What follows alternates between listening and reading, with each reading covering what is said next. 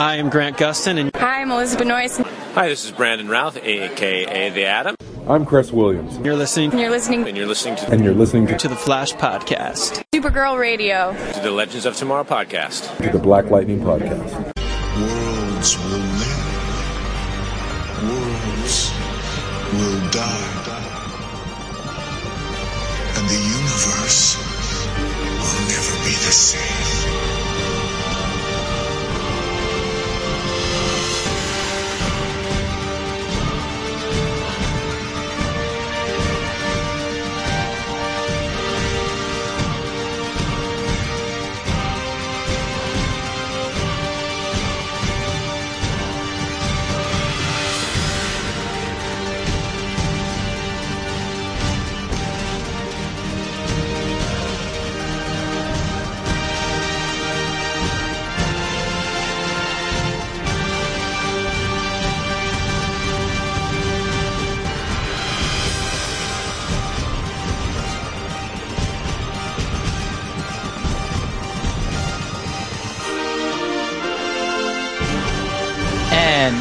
Live right here on mixer.com slash DCTV podcast. Welcome to part two of our sixth podcast crossover event covering the Arrowverse event Crisis on Infinite Earths.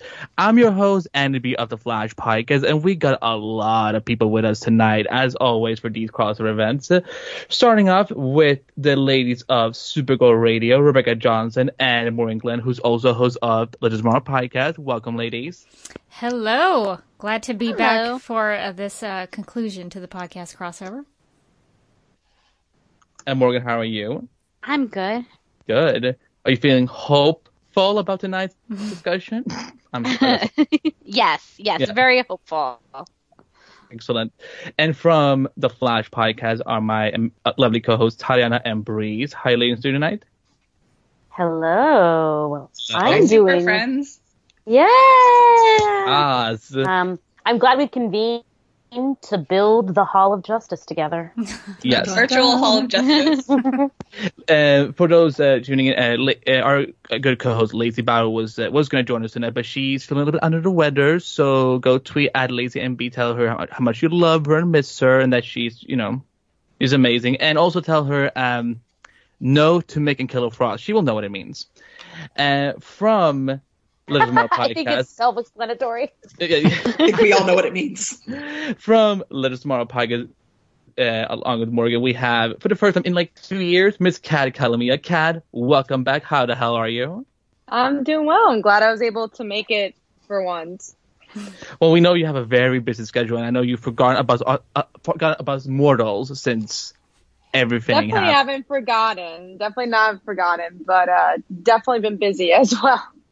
And she looks down on her notepad, like you know, the guy talking annoyingly right now is the Andy one. but we're glad you're with us.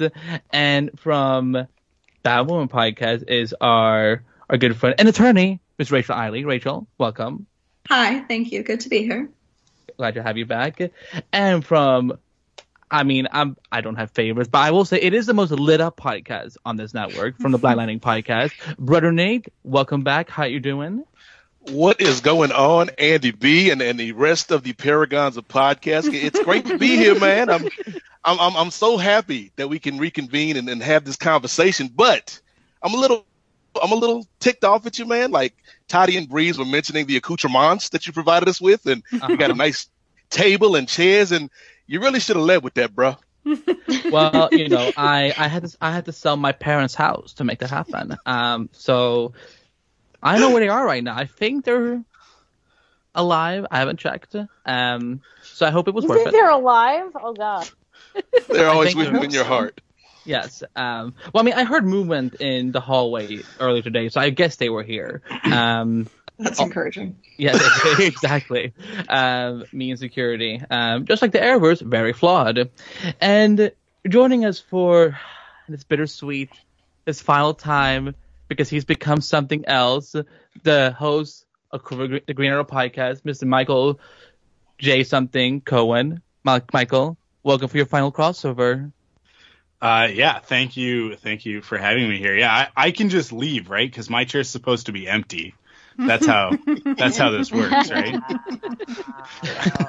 no, I'll stick around. I'll stick around and talk about it. Look, hey, we're not done yet. Like like first off, I I everybody get get out and and you know uh, tell the CW that you want to see Green Arrow and the Canaries, um, because if if that happens, Quiver's not going You'll be anywhere. back?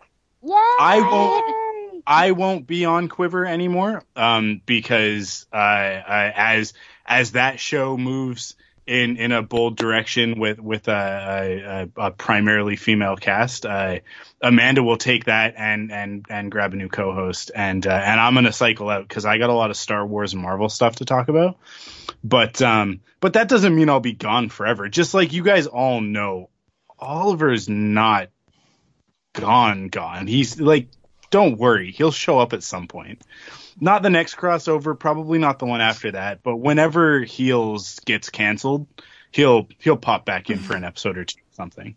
So Or whenever You know. Justin, well, whenever Justin Hartley is done making America cry every week on NBC, I'm sure he will stop by. Um, Um, but, yeah, so so whenever that happens, uh, and and you know I'm gonna be around. I'm gonna want to talk about all sorts of stuff next season because Superman and Lois got picked up. and yes, that's, we have we well we have a that's lot what of I'm really here for. Arrow Arrow was a consolation prize. Um, in, in, in the meantime, while we waited for another Superman show, so I'm. Like Oliver when he's down. and people and people think that I spill a lot of tea. Um, well, Michael, we're happy that you're with us, and as he mentioned, Superman Lois did get picked up to series early, uh, earlier this week, but also uh, all of us who've been listening for all, all these years, we're back because. You get a new season, Legends. You get a new season, Supergirl. You get a new season, Black Lightning, and The Flash certainly gets a new season. And Batwoman, you also get a new season. So we're all back next season. Yay! Yay! Um, Yay! um, Wouldn't it have been crazy if they would have done this whole crossover and like we canceled rebooted it all the time? all of these shows are canceled, by the way. I mean, it could in another universe, I guess. Uh, in, in an alternate time of the uh, of this week, we all got canceled. Uh, all the shows got canceled, all the podcasts got canceled, and Morgan was like, "Finally, Andy cannot create any more podcasts." Um, That was the antimatter CW. oh my god, that's that's The anti-universe. The anti-universe. so, you, so you're saying in the anti CW Supernatural gets picked up for another ten seasons? No, don't Oh, even- Listen, Oh Lord. We don't know if Mark Pedowitz anti-CW Supernatural is the only show on. It's all, It's it's just all supernatural. supernatural. it's it's like it's like that schedule I saw from MTV on New Year's Eve where it's like it was reruns all 24 hours for just like I don't know what the show was called, but it was like something, and the next day was just a bunch of episodes of Catfish, and then Well, now I want to know what the show was. Like, this is not, this is not a detailed Ridi- story. ri- it's ridiculousness. I don't know. Maybe that was it. Oh yeah, yeah, yeah. It's basically take any word in a dictionary and it gets a show. Um, but we're gonna we're not here to talk about MTV. We're not here to talk about the CW on the in the universe. We're here to talk about the final two parts of Crisis. And as as usual, if you haven't seen these two episodes, not my problem because we're going all into the spoilers. so we're gonna cover the Arrow and the Legends of Tomorrow portions of of the crossover and you know, the crossover started big, but my God, did it end big as well. So, so we're gonna just, and we're gonna do it a little bit differently from last time because last time I mean, we also were a little bit few more people last time, so it was that's why it was so long. Uh, but um, we're gonna focus on some primary points that happened uh, with the Arrow. So let's start with that Oliver has finally become something else after eight years of constant intros at the end of at the beginning of each episode where he his mantra is like I will I will have to become something else. He literally becomes something else with a cheap ass robe to, to begin with. so um I want to start with uh, the Supergirl radio host uh, Rebecca Morgan. What did you think about Oliver's overall role in in this episode as a Spectre, as you know, pretty much his fi- you know final hurrah in in the crossover? Morgan, you want to go Um, first? Sure, yeah. So I don't have any like background on the Spectre as a as a character, so I still felt confused. I was like, I guess he's kind of like like a like a ghost, but also like a Jedi ghost. He's like basically like Obi Wan Kenobi, and he keeps just kind of kept on showing up like like Obi Wan Kenobi. And I was like, is he is he angry? Is he upset? Like what's happening?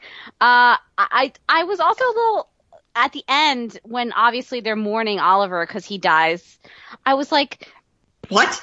Didn't he already die though? It's just my thing. It's like if he's a ghost and he died as a ghost. It's like, man, they not really again. to. It's it's almost like the it's almost like the show is like, no, no, no, we're really gonna kill him. We're gonna kill him, and then he's gonna come back as a ghost, and we're gonna kill that ghost. Like, if, That's the bar they set. if these two episodes were getting anything across, it's like, no, really, he's dead, and then they come back into the new world, and everybody's like, nah, nah, nah, nah, he's he's gone. like, like, they're like, no, Oliver's that show has is the only one we didn't renew. I'm sorry. What about you, Rebecca? I was surprised by how much I enjoyed Stephen Amell as the Spectre, uh, and not to disregard some of his other acting uh, contributions to the Arrowverse, but for some reason I thought he was a better actor as the Spectre, and it might have been because of the voice alteration made him a little more serious or uh, interesting. I don't I don't know what it was, but for some reason I was very like clued in and really engaged in the scenes with Oliver as the Spectre.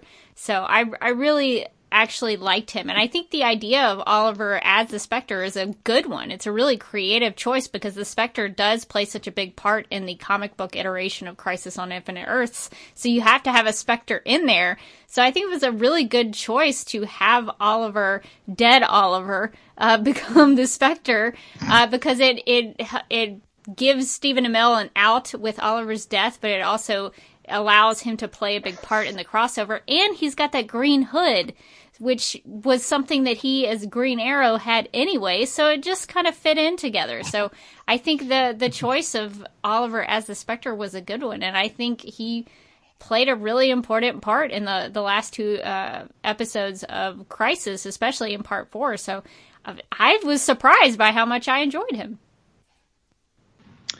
And turning it to to Kat, what did you think about Oliver's role in uh, in this episode? I liked Oliver a lot in this episode. Um, I agree uh, that the Spectre was a really interesting turn for him. I won't agree that I think the voice was good. Maybe it was my TV, but I always felt like he was whispering something. I'm like, what did he say? And I was trying to write an article for. I had to write an article for this. I'm like, God, I have to go back now. Please speak up. Um, so I did not like the voices for the sake of myself, um, trying to understand what he was saying. But um, emotional wise, uh, you know, I, I enjoyed his story probably the most out of this whole episode. I, I don't know if we're going to talk about overall episode thoughts, but I really didn't like this episode. But I liked Oliver a lot for for this part. And uh, brother Nate, how do you Mm. feel? Let me uh, piggyback off of something that Morgan said because the thing that stuck out to me, and this is no shade to Stephen Amell, we all love that man. But did you really need two death scenes, my dude? Because in, in my mind, like Stephen Amell behind the scenes is walking up to Guggenheim, he reads the script, he's like, "Oh, I get to die in the first episode." Then he walks up, all Oliver Twist like, "Please, sir, can I have another death scene, please?"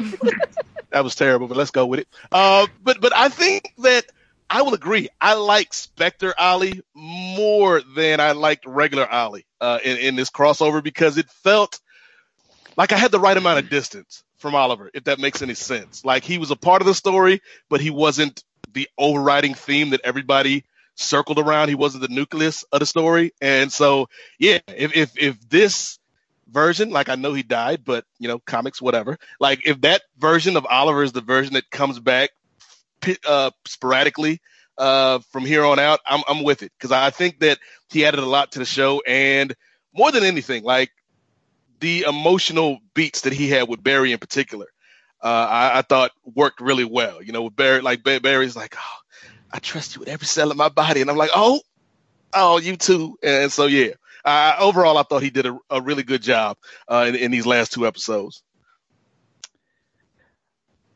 And now I turn to you, Michael. It is your Yeah. show. How do you feel about your boy? Um, I love the choice to make Oliver the Spectre. Um, for for those who maybe don't know as much about the history of the character um, as others, uh, there there's actually a very important Oliver Queen storyline. Um, it's it's where we got the name for the podcast, um, and it's written by Kevin Smith, uh, titled Quiver. Um, and Oliver Queen had died in the comic books, and he'd been gone for a while. Um, he died basically giving Batman the middle finger, um, which is the best way for Oliver Queen to die, and uh, and and everybody missed him right? Like uh, it was one of those things where it's like everybody make fun of the Green Arrow until he was gone, and and then it was like okay, um, maybe maybe we should bring him back. So Kevin Smith uh, wrote a really really great story that brought Oliver Queen back from the dead, and it starts with him just waking up in an alley. Like he just wakes up in an alley and he's just like, I'm alive again. This doesn't make any sense.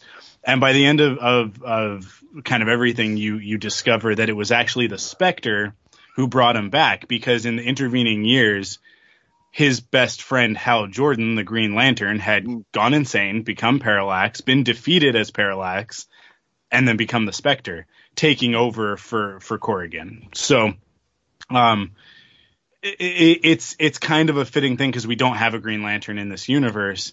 So uh, having having the other uh, uh, uh, half of, of Green Arrow and the Green Lantern taking on that role, and really like the the relationship, and uh, Ollie and Barry have a good relationship in the comics as well, but they've really kind of transposed that relationship between between Hal and Bar- and Ollie onto to Ollie and Barry.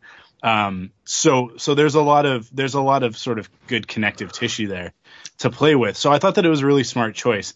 The from a story point, right, and from a writing standpoint, the the voice was unnecessary and like you guys said, difficult to hear. Um, so it was entirely obnoxious. Um, I feel the pain of having to go back and rewatch scenes because I've seen almost every episode of Arrow at least twice. So I know that that can be rough to to have to relive some of that stuff, but but uh, yeah, they they wasn't necessary. They, there were about three or four characters in these two episodes that had some sort of modulation on their voice that was just like this isn't helping me believe in the character. It's just making it difficult to understand what this character is saying. So I could have done without that. And I know that it's only for one episode but honestly, like like you needed another trip to Fabricland to to pick something better because like like run it through the washing machine a couple of times. It looks like they basically rolled the sheet, cut it into a hood, and put it on the guy. Um, and it was just like I in my brain I was doing like a like a like an auto replace of like it would be much cooler if he didn't basically didn't have legs and and um and was like the the um like I, I, guess this is spoilers for Infinity War and Endgame, but uh, you know yes. you've had your opportunity. I uh, I the, the when we see the Red Skull, um, and and he's kind of like he's solid from the waist up, but then from the waist down, he's kind of a cloud. Um, I like that. That that could have been a cool effect, but obviously they didn't have any money for that.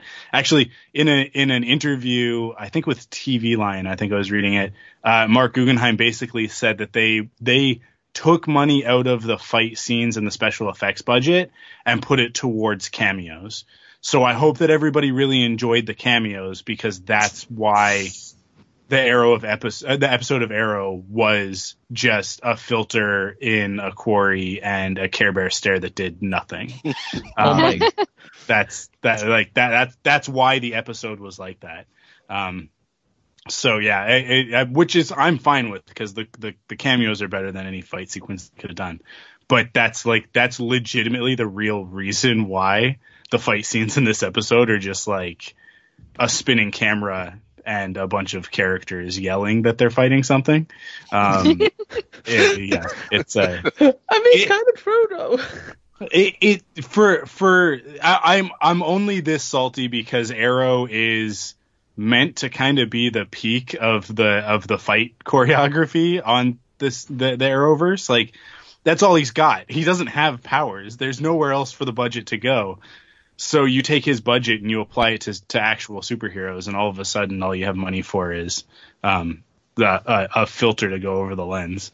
Uh, but that's okay. It's it's we're almost done. We're all, we've almost wrapped this up. I I, I, sh- I should just let it let it die in peace. But Oh no, I- no, sweet, no, can't sweetie, no, sweetie. Arrow died the day the Flash premiered because that's basically the, where they're focused. I I would love to argue with you, but I can't. I mean, there's always Messenger. We can, you can catch me outside. It's fine. We can do it later. Um, who hasn't gone? Taddy, Breeze, it's your turn. Oh, oh no. uh, okay, so I fe- basically um, we're talking about Oliver being The Spectre. being the Spectre, and his voice. I have to agree with everyone who said the voice was not it. Um, specifically, I was confused when he was talking because it just sounded like he was in an echo chamber. And at first, I thought that everyone, like in the Speed Force, was in an echo chamber because they were all sounding like that. But then we got out of the Speed Force, and he was still talking like that. So Um, Breeze, what about Um, you? Oh, sorry, go. I'm not done. No, you just no, you just sounded. It was just a dramatic pause, Andy. it was a dramatic pause. God. Okay, but anyway, um, in terms of Oliver, like you know his storyline, I was, as you guys know, pretty bitter in the first half of the crossover because they just made it all about Oliver and the fact that he was going to die, and then he died, and then it was all about the fact that he had died. So that wasn't great, and that continued in this evening. um, but I do think that him as Spectre kind of guiding them from beyond in order to reach their mission was like the best use of him in the entire crossover. Unfortunately, once he did that and died for the third time, we had to continue talking about how he had died, like you had just said. So um, it didn't really go anywhere great for me. But but the scene like the scene of him talking to Barry was great. His death scene was good for him. I don't know. Wait, what does I that don't even? know. Wait, wait, hold on. What does that even mean? I mean, I don't know. He I feel crushed his death scene. exactly. He crushed his death scene. He did so good in his death scene. I was real proud of him. goodness, goodness, goodness gracious, Taddy. Now I'm was worrying about the day I die. I'm like, you know, and I'm worrying after, like, did I die well? Did I? it. She really nailed the deaths. But but it was weird because it was like period. He's dead. Period. And then it was like okay, moving on. I was just kidding. It was a comma. We're still going. I was like, what? Why are we still going? So yeah, there you go. Now I'm done. Now that's a period. Oh, oh, oh, okay. Well, having a, having a good day, Taddy. you're, scare, Having a you're, you're, you're, you. you're, you're, scare, you're scaring me. Um, Breeze, what about you? How did you feel about Oliver's uh, spectriness? Uh, so first off, to address all the many deaths of Oliver Queen, I still think we're probably going to see him again in the Arrow finale. So he's not even gone yet. I got one more left in me. I mean, I don't think he's going to die again. I think he's going to get a happy ending. Hopefully, I don't know, unless they just really want to kill him again. Um, I just hope he like shows up in the sky like Mufasa from the Lion King. No. Mia, Remember where came remember from, who Mia. you are. Oh, and, and yet, the, and yet the say the animals in the and yet the animals in the live action Lion King would still have more emotions in their face than he would. oh. No, but that- to, to address that's Oliver. Spectre, I actually thought it was great. I I I really liked how they used the Spectre in the story. I agree, like they don't really do a great job of explaining him, but I would say even in the Crisis comic, like they don't really give a ton of. He just kind of shows up. Like there's not a lot of backstory there. Um, but I thought it was a good way to explore Oliver's relationships with the different characters. Um, so I think it worked well. Like, did we need the Spectre? I don't know, but did I like how they used it? Yes. And then Rachel, what about you? I, I've been sitting here listening to all of you guys giving like these interesting answers and trying to think about something interesting to say, and I've got nothing. Oh. I'm sorry. I, I I was really bored, honestly. I just wanted him to die already. I was just really. Brutal. I do like the word bored because that's kind of how I felt this whole episode. Like, and honestly, it's probably because of the clip show. I know they Yeah, didn't have yeah. the budget, but I was this about is to say. show episode. I mean, But I- but I- but it I was an expensive was clip show episode because they filler. reshot everything.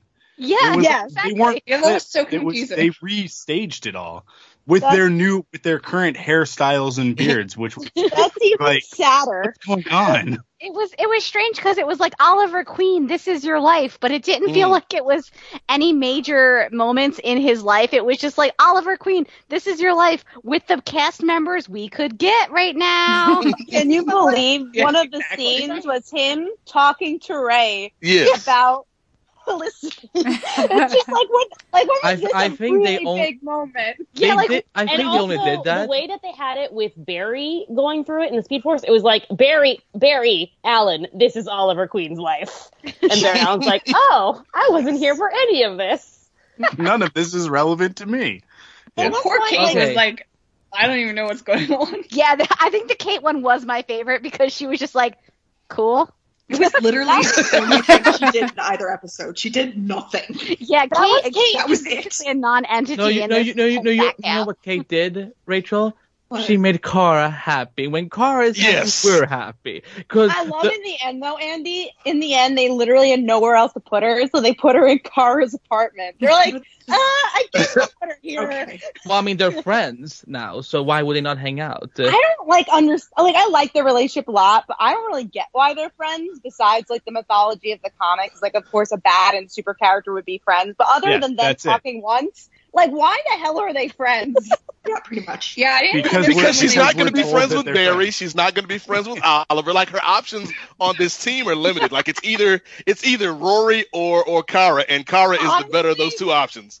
I should see Mick a bit more than I can see Kara. Uh, that I that feel like really would loves her. Honestly, Yeah, that woman really loves her romance novels, and Mick is really good at Mm. writing romance novels. So there you go. So go. there, that's an instant in. Touche. that's the uh, plot I want for part two of uh, the Batwoman season. Too. well, to get into how I felt about it. Oh, good lord. Um, I, I was the, I was, I liked him as a Spectre. Yeah, the costume was really distracting though. But I get it. Like, look, there's only so much you can do with the budget that you have and so on. And you know, I, look, I, I'd rather have all right effect. Although, I mean, I've never had issues with with the effects, except for there was one particular episode of The Flash that I'm like, we we no, let's just cut this whole episode and never watch it again. Like I'm like with the CW money, I'm I'm good with what they do effects wise and so on. And fighting wise, like I look, I've I watched like a bajillion. You know, group fights uh, in the last five years uh, in the freaking Marvel movies and all of these TV shows. So I'm like, at this point, there's nothing that really can surprise me unless like all of them die and nothing then happens. I'm like, okay, that's a way to go for it. But I no, I really enjoyed seeing Oliver as a Spectre. I for me like when the first the first like 10 minutes with the vo- with the his voice ch- changer, I was like isn't this what he always sounds like though? Because I was like, I don't really hear a difference. And then until like when they got into further into the episode, I realized, oh, this is supposed to be his like godlike voice. I'm like, this is was that, that that's the only option in the app, I guess. But uh, I no, I I really I really enjoyed seeing the even though I didn't really understand what was going on, I enjoyed the trip into the Speed Force because I like being confused, I suppose. Um, I I thought I mean I thought it was nice to that they went back to some of those big moments. Although I kind of cracked up seeing wait a minute, is invasion crossover, but why does Kara have still have bangs? Mm. Um, and I'm like, okay, you know, well, continuity doesn't. But because I was like, wait a minute, there's something wrong with this shot, and I'm like, what am I look? What's wrong with her hair? And then and that's when I even realized more. Oh my god, Rebecca and Morgan was to, were totally right. The, the the change into the bangs this season has really made things more I confusing. mean, I mean, you can't take away bangs, so it's just like Yeah, I know, exactly. do, Yeah. right? no, no, no, no, no, you can't. You, you grab a scissor. Oh well, no, you can't. No, that no. would not work. Any, out. anyway, anyway, I'm, No. let, I'm Thank God, Andy. Thank God, thank God you're not my hairstylist. That would not be- Th- th- thank God that I'm no one's hairstylist because the last time I, I saw hair didn't approve, I was I told the person just shave or a wig. There, there, there's two options. Um, I mean, but the. Speed Force trip was, I liked how confusing it was. Um, But overall, like, I feel like this was Oliver, probably Oliver's best, I think, best episode in the crossover because I'm glad he got to be part of the whole fight. I'm glad he got to really, what was that? Light the torch and what was it? Light the torch and spark the flame. Or was the other way around? He was the spark that lit the flame, or whatever. Okay. Or they, Yes, the, the, I'll the, let par- the the spark, par- you fan the flame. Yeah, the Paragons had to fan the flame. Yeah, I By so I re- looking at it. Yes. Just really hard. How are we gonna they do it? focused. Focus. L- Listen, they, they were all just like they were all just putting their hearts into it. I Mm. was surprised that they didn't all join hands. Like it, it reminded me of like an episode of like Sailor Moon. It's like if we believe Mm. hard enough, Yes, it was a power See- of friendship. Exactly. It was the power of friendship. I thought it was Captain Planet. Yes, I got a I'm, Captain Planet literally- vibe. Literally thought he was going to show up. But in but in any Oh, of those wait, wait, wait, hold on, hold on. Tweeted I need. I need to read like, this comment. They're calling the, the Captain Planet. I need to read this in the comment. Uh, Nizaki Peng- Penguin says that was the take the grass of the crossover. yeah. Wow.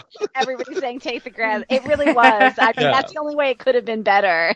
That's But the best I- outcome out of They all just in a long a time. handful. But like, here's the thing. I, I know a lot of people have been saying that this episode felt like filler and whatever and so on. But the thing was like, we still needed this because they had literally just lost the entire multiverse. Like, what are you expecting them to? Do? Oh, we're gonna figure this out in no time. I'm glad there was a little bit of time difference and so on. I I like the fact that Barry was starting to lose his mind a little bit and so on because he was traveling back and forth and whatnot. And because yeah, I mean, what else would you expect? If it had been like, oh, oh, the next day we're gonna figure it out, then it would have been ridiculous. So. See, I, I agree with that, but I don't think the execution was good. Mm. Like, again, did we need a clip show to do that? No. I think they're, like, and we'll talk about Legends. I, the Legends episode was my favorite because I thought it, it had good emotion. Like, I felt the characters and I mm. felt with every single episode in Crisis, we had a lot of surprises, a lot of good action, but, um, I would say exposition took place over character. And that was a big challenge of this episode where I think they totally flipped in that last episode with Legends. Yeah, I just felt like they were spinning wheels and, and they were like spinning the wheel a little bit in this one. They knew where they needed to get by the end of the episode. And then they were like, and then we just need some stuff to do in the middle. Yeah, and that was and that was when we took that that tour that tour Yeah. de force through uh Oliver's uh the, the most random moments of Oliver's life. Re- real quick, can I ask my fellow Paragons because I'm I thought I was paying attention and maybe I, I wasn't or maybe it was just too complex for me. But in the battle scene, right? What what was Ryan Choi's role at to in that? Because everybody everybody on the running, squad had running, power. with, To be running with human. Lex, the paragon of humanity. Yeah, I think he was punching with all his little heart. No, the- wait, what, what was it? What was it? What was it? He said. He, was it? What was he said? Like, die, you shadow creeks, die, or something like that. I'm like, That oh, doesn't help. Is he, uh, he's not a witch if he says that. Doesn't Take actually that, do Queen's anything. Mentor. we he needs to be put on one of these damn shows he's because I well, that, there's nothing. There's no wrong. There's nothing wrong with cheerleaders. There's nothing wrong Or do- with or- it, or- but Sorry. you take a cheerleader to for a superhero match with no powers. No. I if she's a superhero. Hey, Kat. Hey, Kat. sure. Wait, no, no, no, no, everyone, time out. Kat. Take Yes. Star. Take Stargirl's staff away. What does she do? But she has a staff and But a she belt. does have that staff. No, no, no, no, no. Wait. I want to hear her answer. Take away her staff, and then what? No. She has a belt is a- that gives her The strength. bell. You mean the Like bell that that makes it look so uncomfortable for the fact that she's wearing like a midriff? Kat, come on now. Anyway, so She anyway, Didn't we let's do this with the Maya in season two of Legends? When Rhea's like, Um, "What's you have to take back your necklace?" No, And no, no, like, no, no. It's a great black belt. and we've done it for the past we've done it for five seasons on Quiver. Every time Michael mentions anything fair, Fia wears, it's like, why does she wear like that? It's always Take amusing to listen. to. midriff, Okay, The fa- we, our we're allowed to have discussion. Our fashion discussions on these podcasts is something I never expected to become a part. Um, let's talk talk a little bit about, about the fact that you know this episode was covered by Marv Wolfman, and he Mm. wrote the original comic, and and he was probably mostly just brought in because of the Mar Novu storyline and so on, which I I don't know how much it lined up with what they did in the comic and so on, but what did everyone think about it? Let's start with uh, uh, with Rebecca. I actually really liked that Marv Wolfman uh, came in to write this episode because you can tell like an actual writer wrote this episode of TV.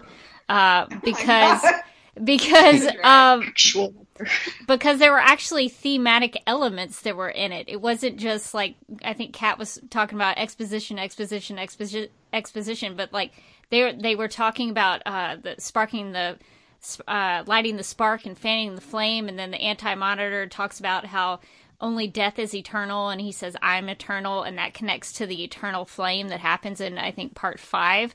So i was i was really surprised by how i thought the episode was well written because it had thematic elements that connected the dots to, to you know from part four to part five. So i actually really liked that they brought him in because i think he added a little something a different perspective than the usual writers of these shows have because they write them so much. Um, I don't know that I thought the Mar Novu stuff was as explained uh, as I would have liked it to have been. I was a little confused about the, the dawn of time and all the how the anti monitor was created. But I thought the the way that the that it was kind of structured around those thematic elements, I really really enjoyed the second time around when I was watching it, and I, I'm I'm so glad that they included him in it because that was such a big story, even though he is you know, partially responsible for killing Supergirl. Uh, I will forgive him for that because it was a monumental part of her comic book history. So I'm I'm glad that he got a chance to write, and I'm glad it, that he was in uh, the series itself as a cameo. So I, I'm really happy for him because he seemed like he was enjoying it. And George Perez, he got a shadow with the Perez landing, which I thought it was mm-hmm. right. Um, although how cool would have been if they both showed up together in front of Kara and Barry and being like, "Can I have your art?" That was the cutest thing ever. um, and Rebecca, just to, just to remember, um, he killed one of he killed my hero too. So it's not just Kara that we need to cry for. So well, and that's uh, true, and that's why I thought it was cool that he got to interact with the two of them very specifically. Uh, so I, I I'm glad that he he got to sort of face the characters he killed off initially in the comics. but um, although I need that promo shot that they were signing, I'm like, where do I get that photo because it just looks so damn funny. Yeah, that was a great goofy picture. So I'm I'm glad they got to have that little moment together.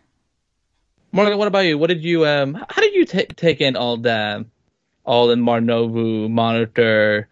the name of his planet and whatever because I cannot. They, there's a lot of weird spelling on that planet apparently. I'm like, his his wife's name is what? Oh, I forgot it already. Uh, and that's sort of how I took it all in. I just like let it wash over me, and then I forgot a lot of it. um, I, I mean, how did that I, make you feel? It, it, it, made me feel real calm and zen. I was just like, sure, this is just happening. I'm gonna let it happen.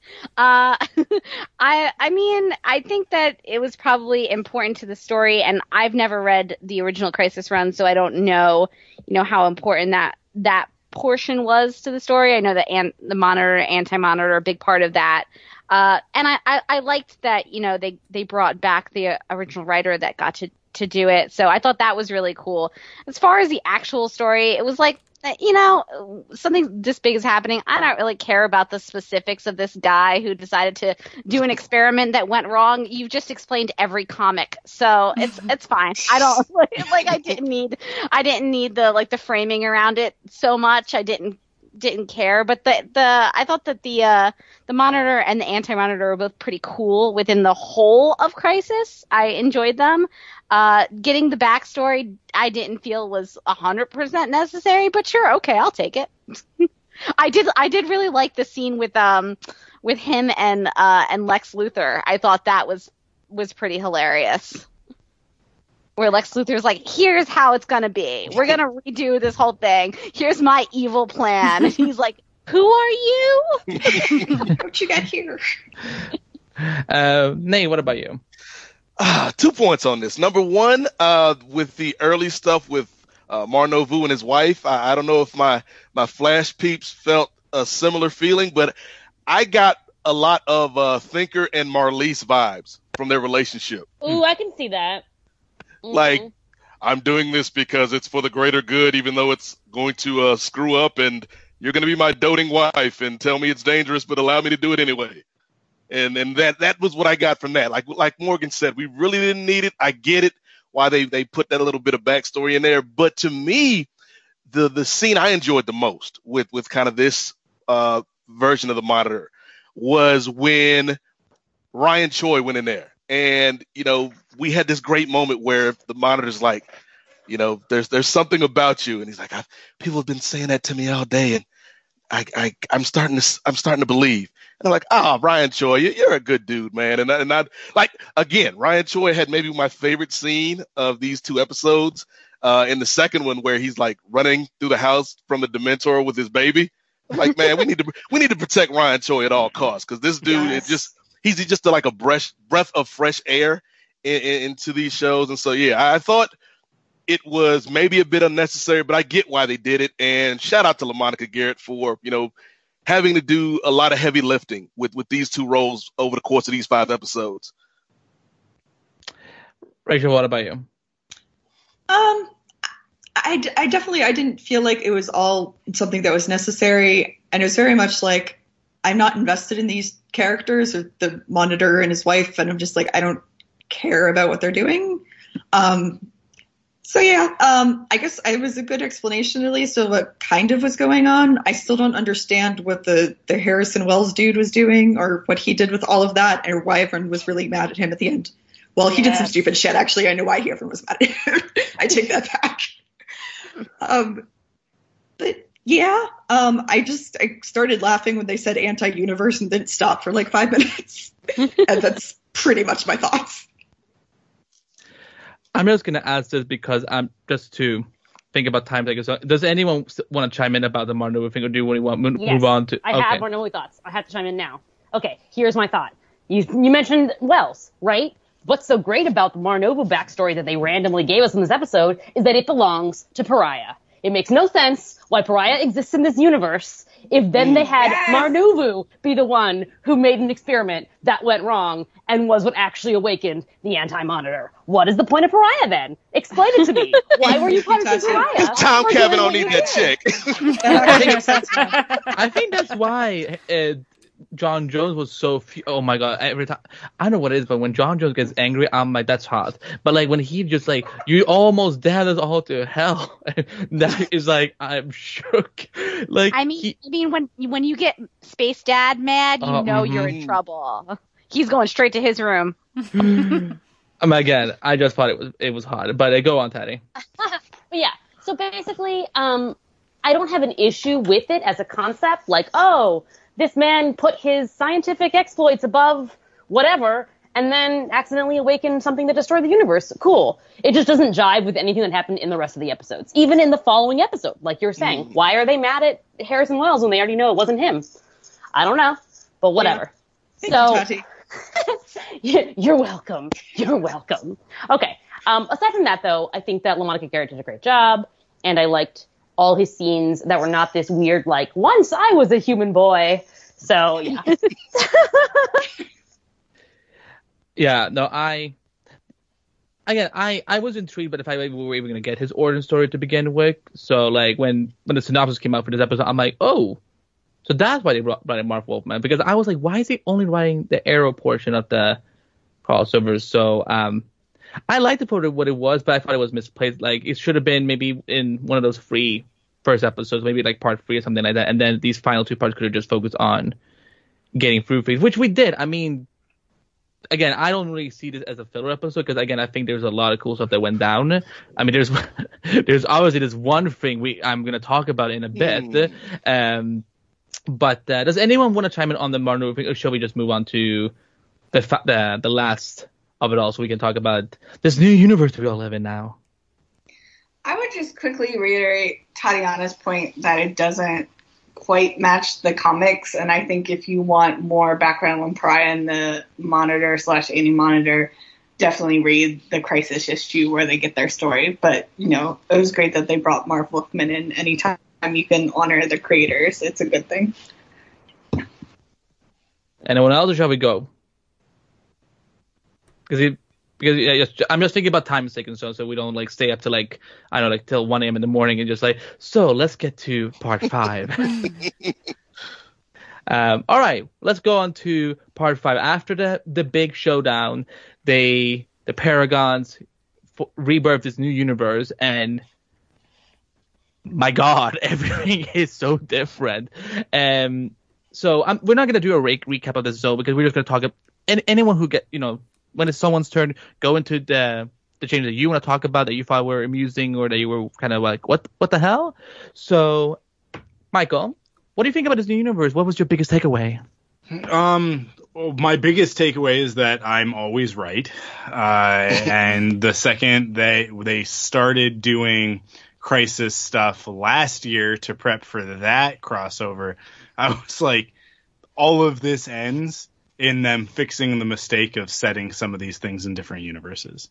Um, no, I mean, like, the mistake was kind of a weird thing because it was like, well, one show's going to be on CBS and one's going to be on the CW, and then Supergirl ends up moving to, to the CW anyways. But, um, bring Black Lightning in as well. I don't know. I, I think, um, the interesting thing will be seeing how this affects stories and the the general vibe of the world moving forward on all of the individual shows, um, because every show does kind of have its own flavor, um, and and uh, mileage varies. I think for for people, because um, some people will tune into Arrow and they're fine with all the brooding and the action sequences of guys flipping over things and smoke bombs and and um, CG arrows and stuff, and then other people tune into that and they're like, this is the same thing for seven and a half seasons you know I, I, and they get they get more bored with that because they want to see real superhero stuff so um for me personally legends is uh, uh, I recognize that it's probably not the best show. I think that, that the best show tends to be um, uh, like somewhere between Supergirl and The Flash. Um, I'll say that I don't really watch Black Lightning, so so I don't know the uh, where that fits in with things. But for me, for for what I watch, um, that's kind of how I feel. Is like those are kind of the best shows. I, I and they they trade off a little bit.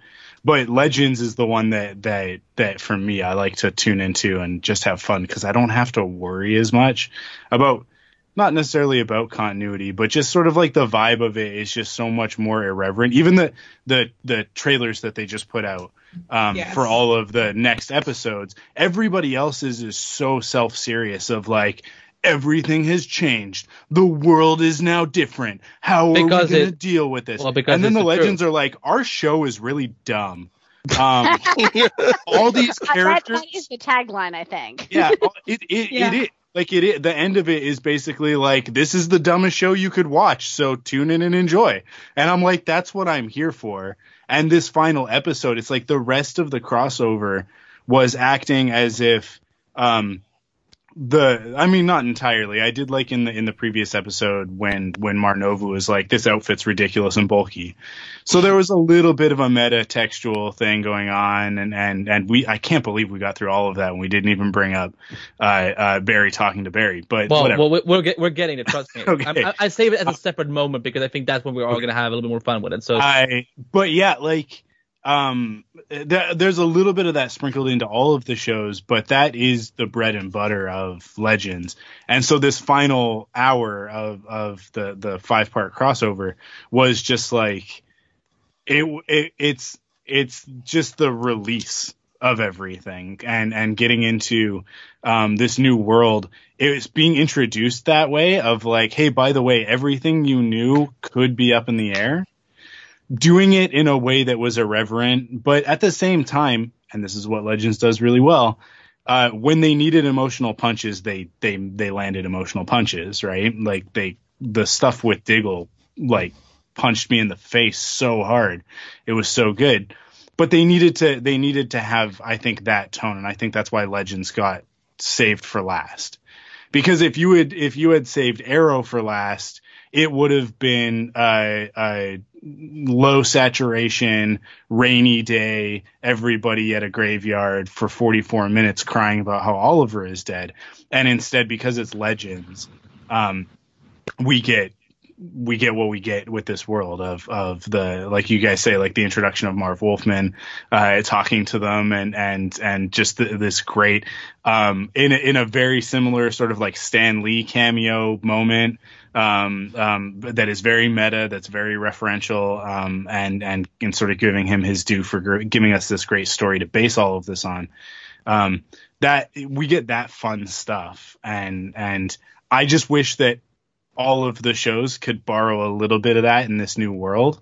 The, and and from a meta narrative standpoint, it's like that that was Oliver's sacrifice as the Spectre is that like he recognized that their world was kind of a bummer and and maybe just just tried to remove a little bit of that um, in in in forming this new Earth Prime. I don't like that they call it Earth Prime because then you know when we get to later stuff and if they wanted to do a crossover where they actually brought in Superboy Prime or something like that, then we're getting confused. But uh, maybe they're just never planning to go there because it's I don't know. Superboy so far is not a character in this story, but um, yeah, I, I don't know. I, I I really love it. I love this new world. I've I've talked a lot, so somebody else can take the take the baton. He said I didn't. Um, Nate, well, your show just got shot. How did you feel about this uh, new status quo? Ooh, I, I was shocked. Uh, I felt a charge. Um, I had a lot Oh, of static wow, with my the scene. Oh my god. It's a theme I coming here, brother. one pun. I did one pun. Don't punish me like this. Uh, but but here's the thing, right? Uh, first of all, to brother Michael and anybody that hasn't kept up with Black Lightning, it's fantastic. Give it a give it a shot. Uh, uh, I think you'll dig what you see. But for me, my favorite moment, and you touched on it, Andy, is that we have all of our shows on one Earth now, which is something I didn't expect. You know, we talked about it over on the Black Lightning podcast on our last episode. I was pretty certain Supergirl was going to be on the same Earth with everybody, but I, there was a part of me that's like, there's no way that they're going to combine Black Lightning with all these shows. Like he'll be around, but he won't be on on the same Earth proper with all of these people. And so to get that hero shot, literally with Earth Prime, you know, in in, in on the lower third, was just a really cool moment. And even like I know everybody's going to want to talk about you know Barry and Barry, and that was a ridiculous moment. But to me, my favorite moment of the entire thing was seeing our Justice League together. And just like in the one little scene they had at the end, you started to see kind of the relationships, you know, being fleshed out where, you know, Barry is like the super eager kid brother and, and, and Kara's the sister and, and Kate is like the snarky cousin and, and, uh, Superman's like the cousin that's just kind of there. Uh, no, no disrespect to Tyler Hoechlin, but I mean, come on, baby. Uh, and, and then, uh, you know, Sara's like cool mom and Jeff is like cool old uncle slash, I think eventually the more these people interact, he'll grow to be like the, the den leader. Uh, cause he is the one with the most experience as a hero. Nate, Uh, you just described like the entire cast of Family Matters, I think. Because I'm like, I'm like, I remember like all these traits. I remember them. I mean, Carl Winslow was a superhero. he still is a superhero. He still is a superhero. Uh, but but I think again, just kind of that interaction and and the Hall of Justice and the little nod with the Super Friends music, which you know anybody of a certain age that was like bananas. Like I, I completely dug that. Uh, and, and again, more so than anything else, this is also something that uh, Brittany and Vanessa and I talked about on Black Lightning. Like Jeff and Barry, I look forward to seeing what interactions they have going forward because for all of the things we love about Barry Allen, one of his defining character traits is he's a dude that's always in search of a father figure, uh, always in search of like a, a, ra- a male role model because Henry's gone. Uh, now Earth 90 Flash is gone. Jay, we never see Jay. Ollie's gone. So I think him and, and Jeff can have some really cool interactions. And another thing that never really gets brought up on the Flash is that Barry, uh, yeah, he's like this all American white dude, but he was raised by black people. And so I would love it if they decided to kind of take an angle on that and kind of Barry's cultural upbringing with the West family. Does that give him any different relationship with Jefferson and, and, and maybe the rest of the Pierces going forward? So for me, my big takeaway from that last episode, the thing I love the most besides Mick Rory, uh, excuse me, Rebecca Silver signing at the book signing was, uh, was, was seeing our Justice League formed. By the way, Justin Rebecca knows, I'm gonna gif that moment where they say, "I'm such a big fan, Rebecca," and just send it to you every time you say something I like. I did Um, appreciate that that was the name he chose. I mean, I would I would have died if the name of the author had been Rebecca Johnson. Uh, for people who get the reference, there's a few episodes of Supergirl that is literally directed by a woman named Rebecca Johnson. It was very and that was confusing. the that was the funniest thing I've ever seen on IMDb that I sent it to her. And the reason I'm like, is Rebecca punking us, or are we actually seeing that it says Rebecca Johnson? So, I, I wish. um, uh, Rebecca, yeah. your your show and my show we're now in the same world um and you my god all them changes for you um how do you feel Yeah. How- what what's what, what are you feeling how do you how are you This- sensing about this universe This is a big change for the the Supergirl uh, people, and one of the things that stuck out to me about this change because I I knew that they would be on the same Earth and that they could get together uh, occasionally, and now more than ever. But it didn't hit me until the Weather Witch scene that Supergirl could fight potentially other people's villains now. And Mm. that I thought Oh. was that I thought was a really cool idea that she wouldn't just have to fight stupid Rama Khan. Uh, she, she could she could maybe fight other you know villains in the DC universe. Like they could pop up and play with Supergirl instead of her just having to do Superman Supergirl villains. She could she could uh, go up against all kinds of people. So that to me was very exciting. Um, and of course, the the other big change for us that I guess is going to be going forward, and I think it's really interesting that season four and season five of Supergirl start out with an okay villain, and then they lean heavily into the Lex Luthor stuff, and it seems to always make the show better. It's like Lex is the crutch to to, to elevate the show, uh, but. Uh, I think it's going to be interesting going forward for Supergirl because of the Lex Luthor being the director of the DEO now. That uh that is very intriguing to me because we have been trying to get a new director of the DEO. Uh, we we would like him to have invisible flesh and cyanide sweat, but uh, I'll take Lex Luthor for the meantime. I'm also very What interested. if, what if Lex Luthor puts in charge of the DEO? He's like, listen, I'm going to delegate a little bit. Here's your new boss. I know. I know, pl- try not to act weird when he comes in. he has a different look to him, and then like in comes Director Bones with just his skull, and he's like cyanide yeah, sweat. smoking a cigar, uh, wearing a Sorry, I can't shake your hand with my bare bones. I could kill you.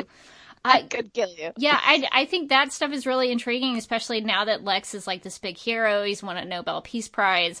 Um, I thought Melissa Benoist. I just want to talk about. I, I always want to talk about Melissa Benoist, but I want to emphasize the fact that this crossover, and I know I talked about it last time, but she has gotten more to do in this crossover than she has in so long. And I thought Mhm. this episode, this part five, was such a great use of Melissa Benoist because she has that great opening scene where she gets to play the comedy of waking back up into this new universe.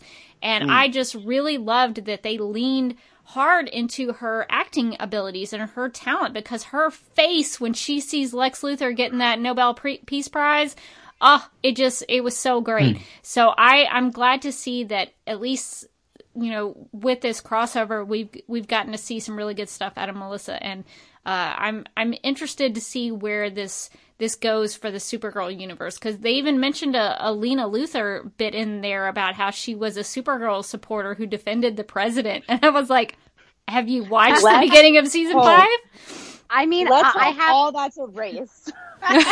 I, I'm I'm loving how everyone's going like hashtag remember hope in the in the chat. Good job. She's not dead though. Don't like I, I don't mean, make Morgan think about it when she goes to bed tonight. We know that my biggest concern coming out of this crossover was what's going on with Hope. Where is Hope? Is she okay? What's Mm. going on with Lena's little robot friend? Uh, because I feel like Hope, uh, everybody else got restored. Doesn't doesn't Hope deserve her to You know what, have Morgan? hijacked Eve's body still? You know what? You know what, Morgan? No, because Oliver needed to die. I guess three times now, depending on what happens in the last episode. So Hope has no no chance of a return because of Oliver. I'm How sorry. dare you, Oliver? No. I, I I think that's Oliver's now died more more times than Sara has. I mean, she's I the, he's the only one that can legitimately rival her. I mean, it's cl- it's close. It's uh, it's hard to die more than than Sara Lance, but Oliver has maybe maybe gotten up there. Um, no, well, I also thought like watching the uh, the last episode, and especially with the Supergirl stuff, I I'll echo what Rebecca said. It was so nice to see Kara get so much stuff to do in these in this crossover event because usually in the crossovers there's Oliver's like go stand in that corner you're too Mhm. powerful for the rest of us and we don't know how to do deal with you she's like okay uh, and then we never see her again so it was really nice to get her so much of her in this crossover and have her you know have some some moments to herself and have like a nice arc and get to play the comedy. Uh, but it did make me wonder what this means for supergirl because it did seem like it might have just erased a very big part of the storyline for season five which uh, thus far which is that Lena is really, really like totally mad at her right now, and uh, it seems it seems like Lena is on Team Supergirl now. Does this new version of Lena remember know that Supergirl and Kara are the same person? Oh God! If she doesn't, I quit. Is this I'm, new version? I'm sorry. Oh, one, one, one, per- one person at a time. Ever again? We're not going back. That's it. That's it. I'm I'm out. You know that MFA? You know that MFA I got, Morgan? I don't care. I'm done. That's it. You, you just throw it on the ground. You walk away into the sunset. We never see Kat again. Well, th- this this would explain why Hope is not around because if Lena is not petty Ooh. over Kara's secret, she doesn't create hope. More, Rebecca, don't, don't don't scare Morgan like that. It's, it's, it's too it's too late in the day.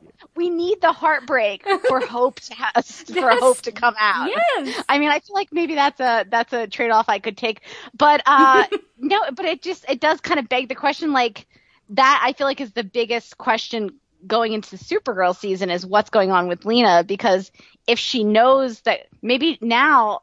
Kara had always told her, and she's just like, "What up, pal?" And they like high five, and and that storyline's just over. Like, I'm, is I'm it? walking back into TV if that happens?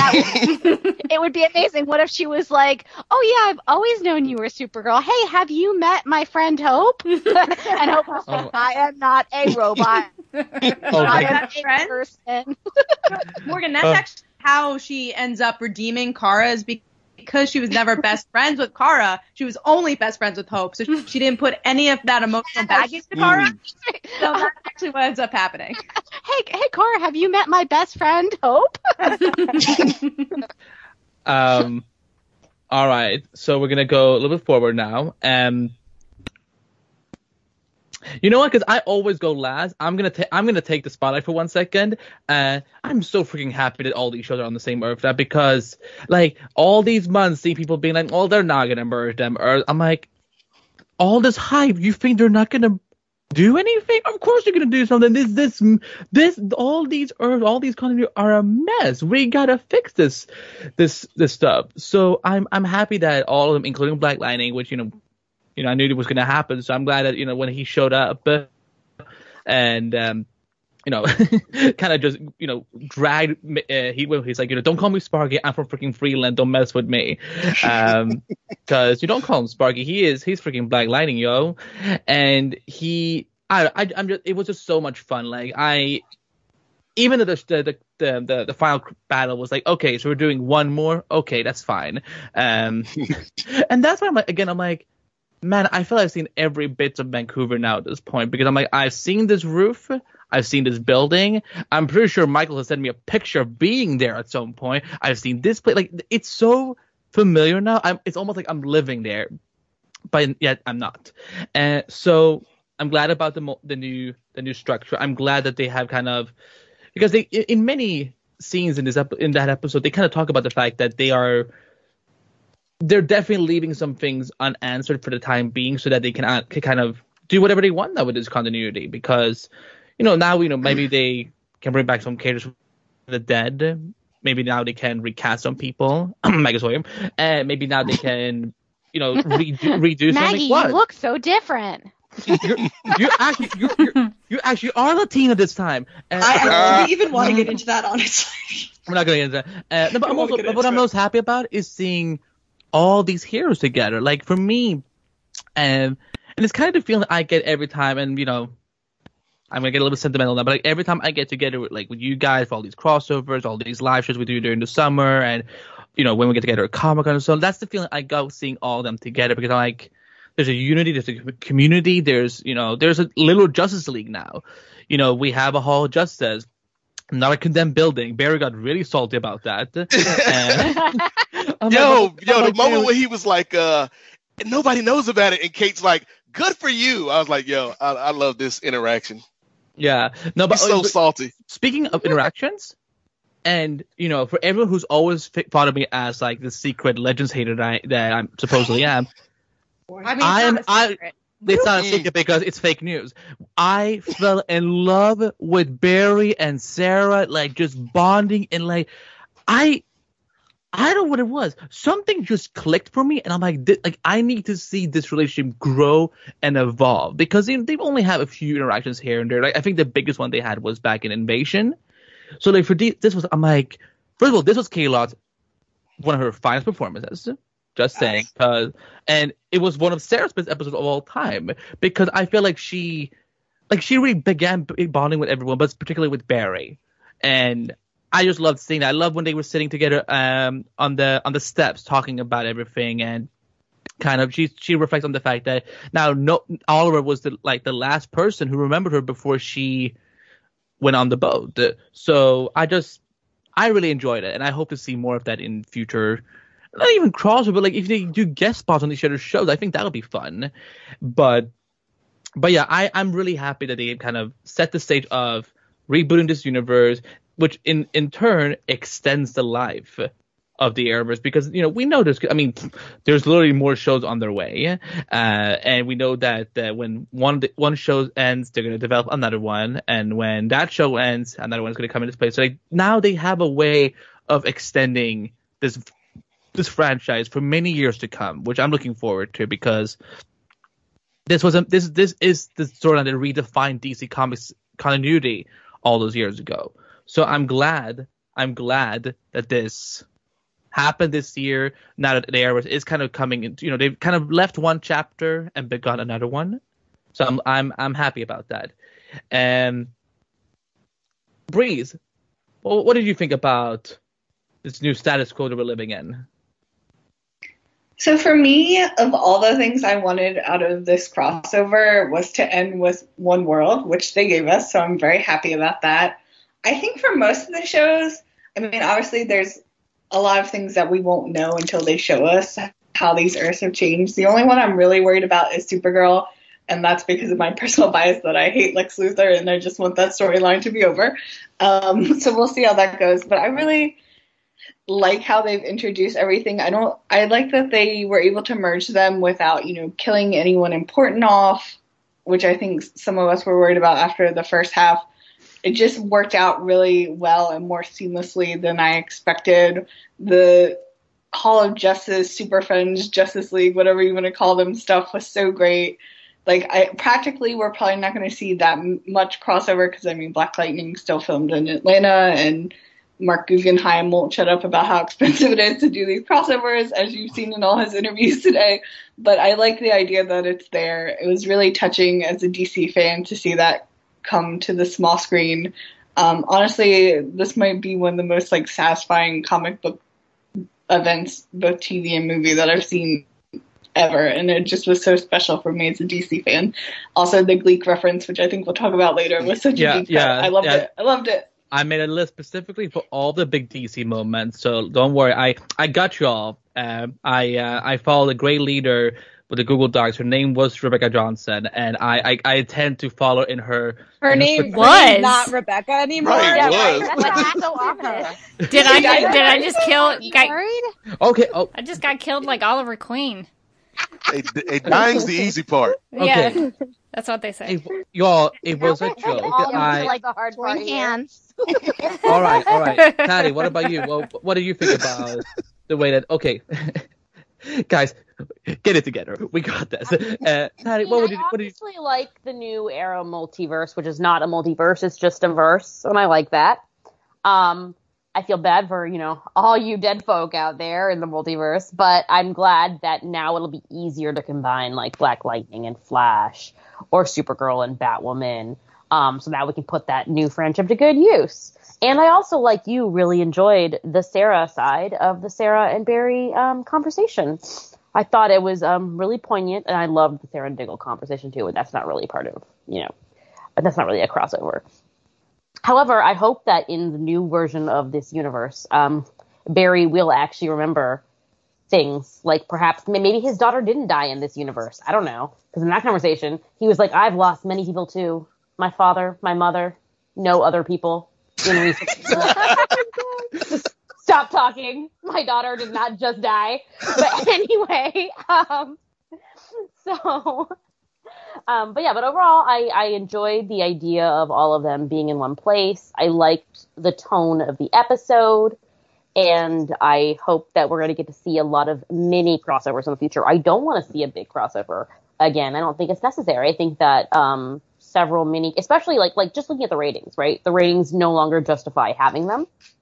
So I think this is a good like you know bow out, and now we could just have like two shows coming together or three shows coming together for um, a smaller arc in next season.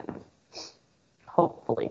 Also, um, I don't remember who brought up Marc Guggenheim talking about how much things cost, but I was really peeved when he answered the question about why Iris and Cisco and um, Mia were not there Yes. because it cost too much.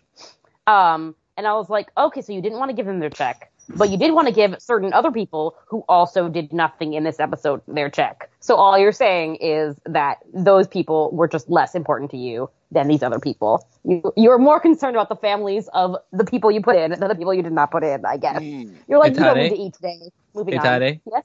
Yes. Do you, do you not feel my pain every time Laurel is not in a crossover? I She feel go- your pain. What do you mean? Of course I feel your pain. Okay, Laurel- good. I I just had to check. Um, because I know because I know Rebecca would feel it because you know we I mean, I mean we talk about you know we talk about R- Laurel all the time. Yeah, I, at Um, least she was there in this one for a little bit. yeah. So there's but yeah, at least she got to be yeah in the Arrow episode, but but it was weird that when Sara was talking about how she had no connection left in this universe, and then she also didn't mention like like maybe she should go see where Laurel is. Maybe maybe Laurel's not dead in this universe. Where is Earth Two Laurel? I don't know. Many questions. She does also have a living mother that apparently we've all forgotten about. I'm No, no, it doesn't matter. Her mother did not ever know her. That is that is par for the course for the CW because she's getting the Jeremiah Danvers treatment. Right. oh my god. Maybe she's Head off in the Um, woods somewhere with Jeremiah. She doesn't actually exist. Okay. Many Who? thoughts. Many thoughts, headful. I think it's Kat's turn now. I will keep it short. Um, I, uh, I, I don't even know what we're talking about. Oh yeah, New Earths. Okay, that was cool. New I- I think words? it's in- Oh, you said New world. Sorry, I, I- was like, Yeah, I was like yeah, yeah. world words. I'm like, it's not time for yeah, new new words too. We're actually creating a whole new language. Well, Michael Um, said something really cool like a couple of minutes ago, like m- something with M, and then I'm like, it's a good five dollar word. We're also playing uh, cro- uh, uh, crossword now. Uh, but yeah, so uh, I I like that we we had the Earth Prime. I thought it was interesting that it's still a multiverse though, because the original Crisis everything was one Earth. So it was interesting to see that they didn't quite do that with this, but they made it convenient for their CW shows to put them together. And I miss Legends. It kind of reminded me how much I miss this show um, because of the emotional weight I think they're able to do with the laughs. I mean, it's ridiculous that we get to see Beebo in the street, uh, you know, big Beebo, but then you do have that sour moment um, with Barry talking about climbing a tree with her sister. And I think that's for me why Legends is the best show for DC TV. And that's not coming from someone just because I was on the podcast. I think it just has grown as a show and is really able to balance, um, again, humor, uh, emotions and, and, um, I think it's just structured really well. So, uh, Yes. yeah, I, I re- yeah, it's a well structured show, uh, where I think Flash and Supergirl and the other shows, um, have not been able to find that balance in the last couple of seasons. Uh, but I think also because Legends doesn't focus on the big bad, you know, they focus on mini episodes, which make it a little easier for them Minisodes. Minisodes. minisodes, minisodes, uh, or mini arcs. Uh, so yeah, I, I really enjoyed the episode and excited to see where these crossovers go. And I, I forget who uh, mentioned this, but I kind of also agree. I don't know if I want to see a big crossover anytime soon. I know we will because obviously that's you know they're going to do I it wouldn't every say necessarily. I mean, they they've already talked about the fact that, that whatever cross we're doing this year, it's gonna be it's gonna be smaller. But for me, honestly, what I would do if I were them, but you know, why would they listen to me? Uh, but what I would do is build up to the next thing with smaller events, and then you know, like maybe in five years from now, maybe we're gonna fight Darkseid. Maybe we'll not we they That's expensive. could, could you imagine somehow with all our microphones just like just like swing it at him like you know go You'll you- be Ryan Ryan Choi. and We'll just be standing there. Uh, Hey, I can throw microphones really well. Yeah. or or she scares him with the law. And it's That like, oh, I mean, that is yeah. scary. Also So I. I think I mean, gonna if you bu- if you buy a really fresh big law book, I mean that there's some power there. I've only gotten a couple of people Why does it have arrested. to be Okay. fresh? okay. well, well, like, as in new. That sounds expensive. Get an old law book. We rent our Really- textbooks. Yeah. Okay.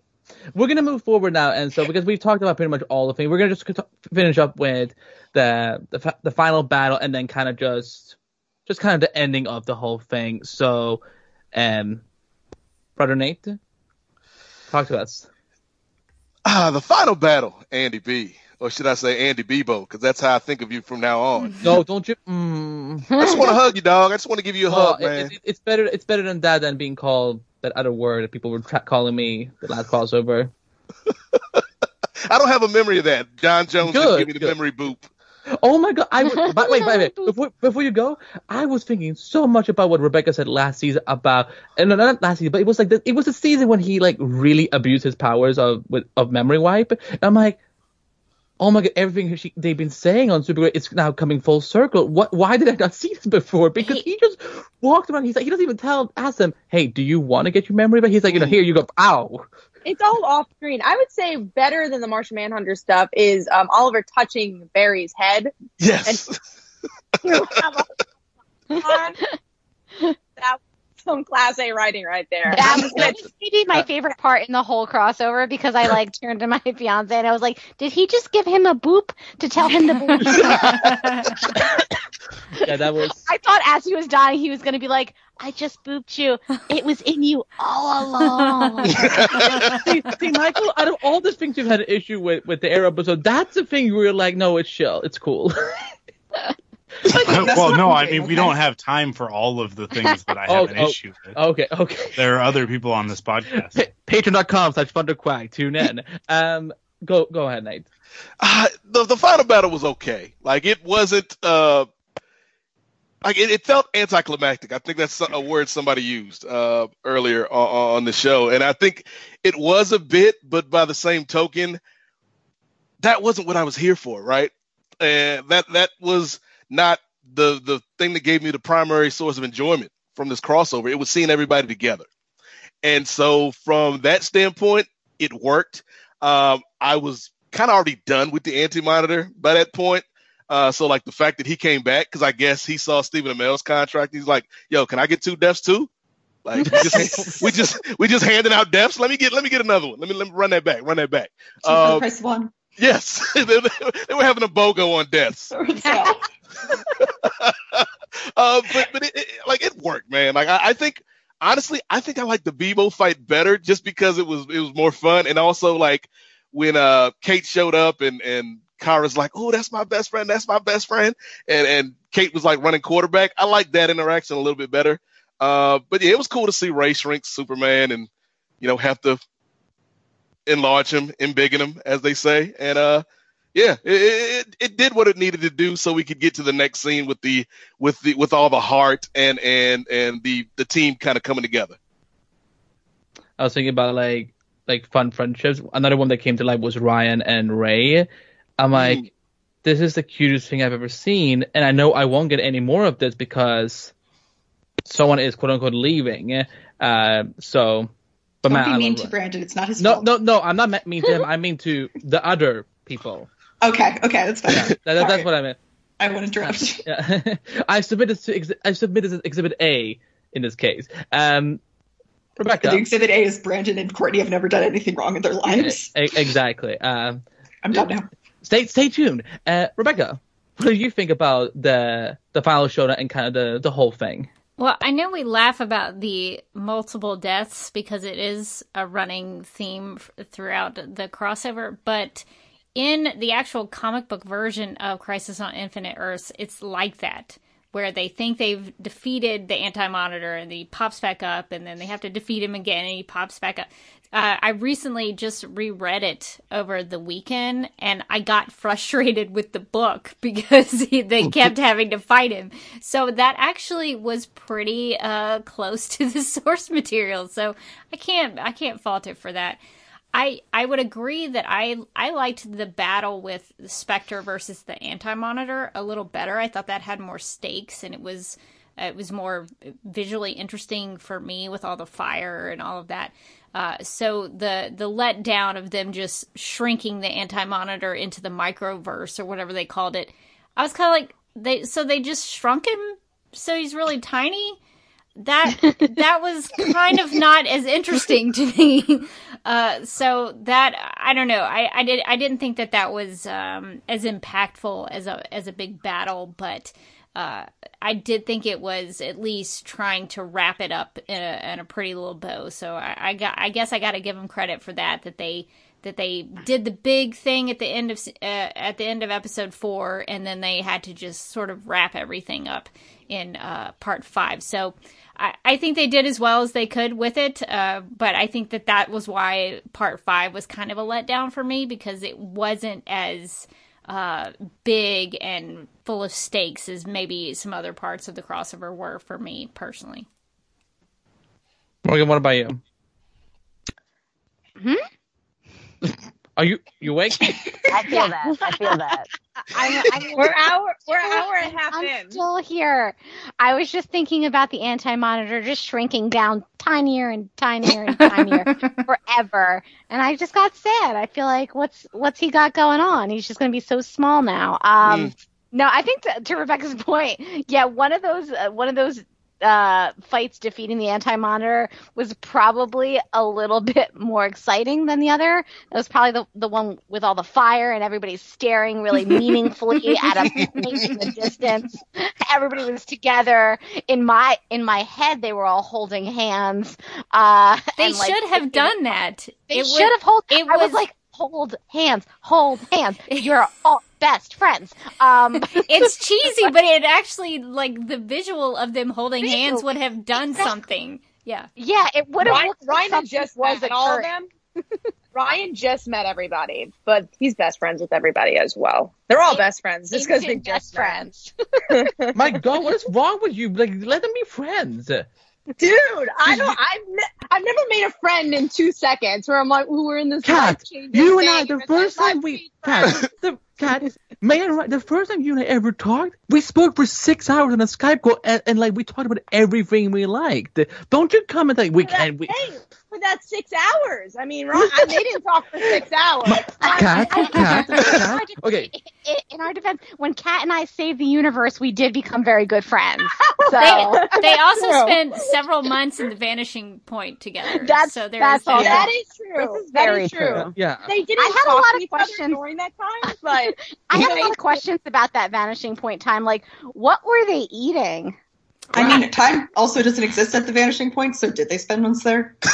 I mean, he had enough time to grow a sweet beard. And Kate did say that Barry, you've been gone for months, so you know. And, and how did Look, they get look, pen every- and paper? That's that's my biggest question.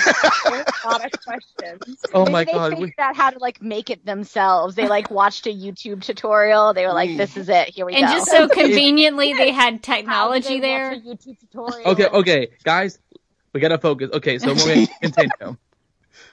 Um, I think I'm the one who's leading us astray here. Okay, okay, all right. Well, she said it, not not me. Uh, Taddy, are you awake? Andy, Andy, Hi, hi. talk. About the final battle? Yeah, well, what you know, the the Uh, conclusion of it all. Okay. The conclusion of it all was great. Um, I literally just can't tell you anything that happened in the final battle. First, my stream cut out, so I didn't see it. And then I went back and watched it, and I like got distracted and didn't care anymore by the time it got to the final battle. Um, and then I watched it again just for this podcast, and all I remember is tiny Superman, That, that was and that, that was cute. Kara and Kara being worried about J'onn. And then I was like, did something happen to J'onn? Nothing happened to J'onn. He's fine. So, um, but yeah, but I liked, what I did like was the part where they're all watching, um, you know, the same president, who is a woman, on the television, talking about what just happened, like getting on the speed. And you see like, oh my god, you know, Diggle, Diggle and Lyla have, have baby Sara back. And oh, look. Thank freaking God Barry's finally out of the court from that one. Don't get me started. I'm gonna have feelings. right? And then and then you know, oh look, um, you know, Clark and Lois have two boys now, so it's not a whitewashed Damian Wayne in those casting calls. It is just the brother. Yay! that was a relief. How did he Um, not know and then- about his sons, though? Does anyone have an answer to that question? Oh, yeah. Rebecca and I were were texting back and forth about this, and we realized we are like, oh, this might be a kind of a big plot hole. Which oh, true, because he's in not these Paragon, shows, right? Yeah, he's not no. a Paragon, so he should know about his son. And then that at was first I that was was like, a mistake. Maybe it was everybody who was in the battle remembered, but then Ray seemed like really confused and off. But so. did he not? Did he not know, or was he just wondering who the boys were? And then, and then He she's seemed like, "Your sons." Oh, maybe that's just bad acting. Maybe that's just bad acting. he I seemed don't surprised that he had more than one son. yeah, yeah, he sure did. Well, It- someone There's made two mistake. options. One is he doesn't remember. Two is that he is a terrible father. Hmm. I believe it. He's a terrible father. He literally forgot because he's just been so busy saving the world that he forgot that he had an extra. children. I have those. In Yeah, the case of nine month old Jonathan, Kal I'm- El, you are the father. I'm to defend Superman. I need to defend Superman here. I'm gonna wake up from my from my nap and defend Superman. I think that he's. Did you really sleep? No. Oh, thank God. I think that uh, I think that the intent, and I don't think that it came across, but I think the intent is that Superman can fight the Anti-Monitor, and that's not a big deal. But when Lois calls him and goes, "You got to come deal with your two sons," he's like, "Oh no, I don't want to do that," uh, because they're the only they're the only beings on on Earth capable of besting him. That's true. That's true. Okay, Mm. I accept that. I like that. Maybe Also, the there- nuance, as- the as- nuance of the as- performance wasn't quite there, but I get As it. someone who is currently podcasting while his wife attempts to put a three year old and a five month old to bed, um, which I don't know if you guys can hear that in the background, but uh, No, but we get it, I know, kids. I know that when I'm done and I step foot out of this office, I'm in trouble. So Superman is afraid of two things: his his his sons, and more importantly, and justifiably so, Lois Lane in a bad mood. Like that's that's a that's something to be afraid of Mm. because she's uh, tenacious. Lovely, lovely. Guys, guys, is Michael Superman? no, no, he's no. Food for thought. Food for thought. I he did given say that he dropped Arrow for Superman in a in a heartbeat. Mm. I have Hard evidence right there. I already given all you guys on this network like a specific DC character that you all are like basically. So and he's all this is Michael is without doubt our Oliver, just a little bit less all that, which is good. um, um, no, it's a n- Nate, it's a good thing. Uh, uh, so whose turn was it? Good lord, this is what I need to keep. Breeze, Breeze, Breeze is so you're so patient. So talk for as long as you want. Wow, thank you. No, um, I think everyone has pretty much covered it. The second battle was not quite as interesting as the first. Um, to kind of touch on something Tatiana mentioned earlier with Cisco and Iris not being in this episode, like you think Cisco would have been there when all the geniuses were trying to figure out this tech to defeat the Anti-Monitor. Yes. Um, but yeah, it was fine. The one thing that, that I did really like is they kind of briefly reference uh, Supergirl's death, where you, you kind of see Supergirl almost she's about to like go after the Monitor, and then Ray shows up, and for a minute I'm like, oh my god, she's gonna go after him and die, just like in the comics. Which of course she wouldn't because Supergirl got renewed, but there was like that temporary moment where I'm like, oh, that's a good Easter egg.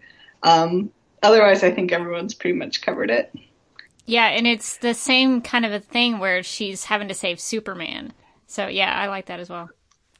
It's almost Rebecca. It's almost as she's stronger than Superman. Some people say that. Uh, I say that. and but- so and so and, and I and, I, and some people like me agree with some people like you, Rebecca, and some people get triggered by it.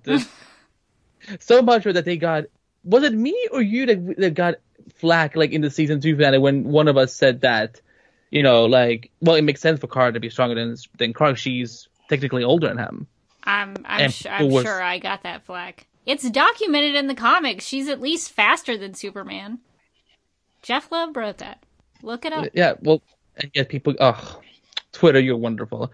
Um, yeah, for me, I'm just gonna say that I really, I, I thought the fi- final battle was maybe not as big as the Spectre one, but here's the thing, and this is my biggest takeaway from all these five episodes.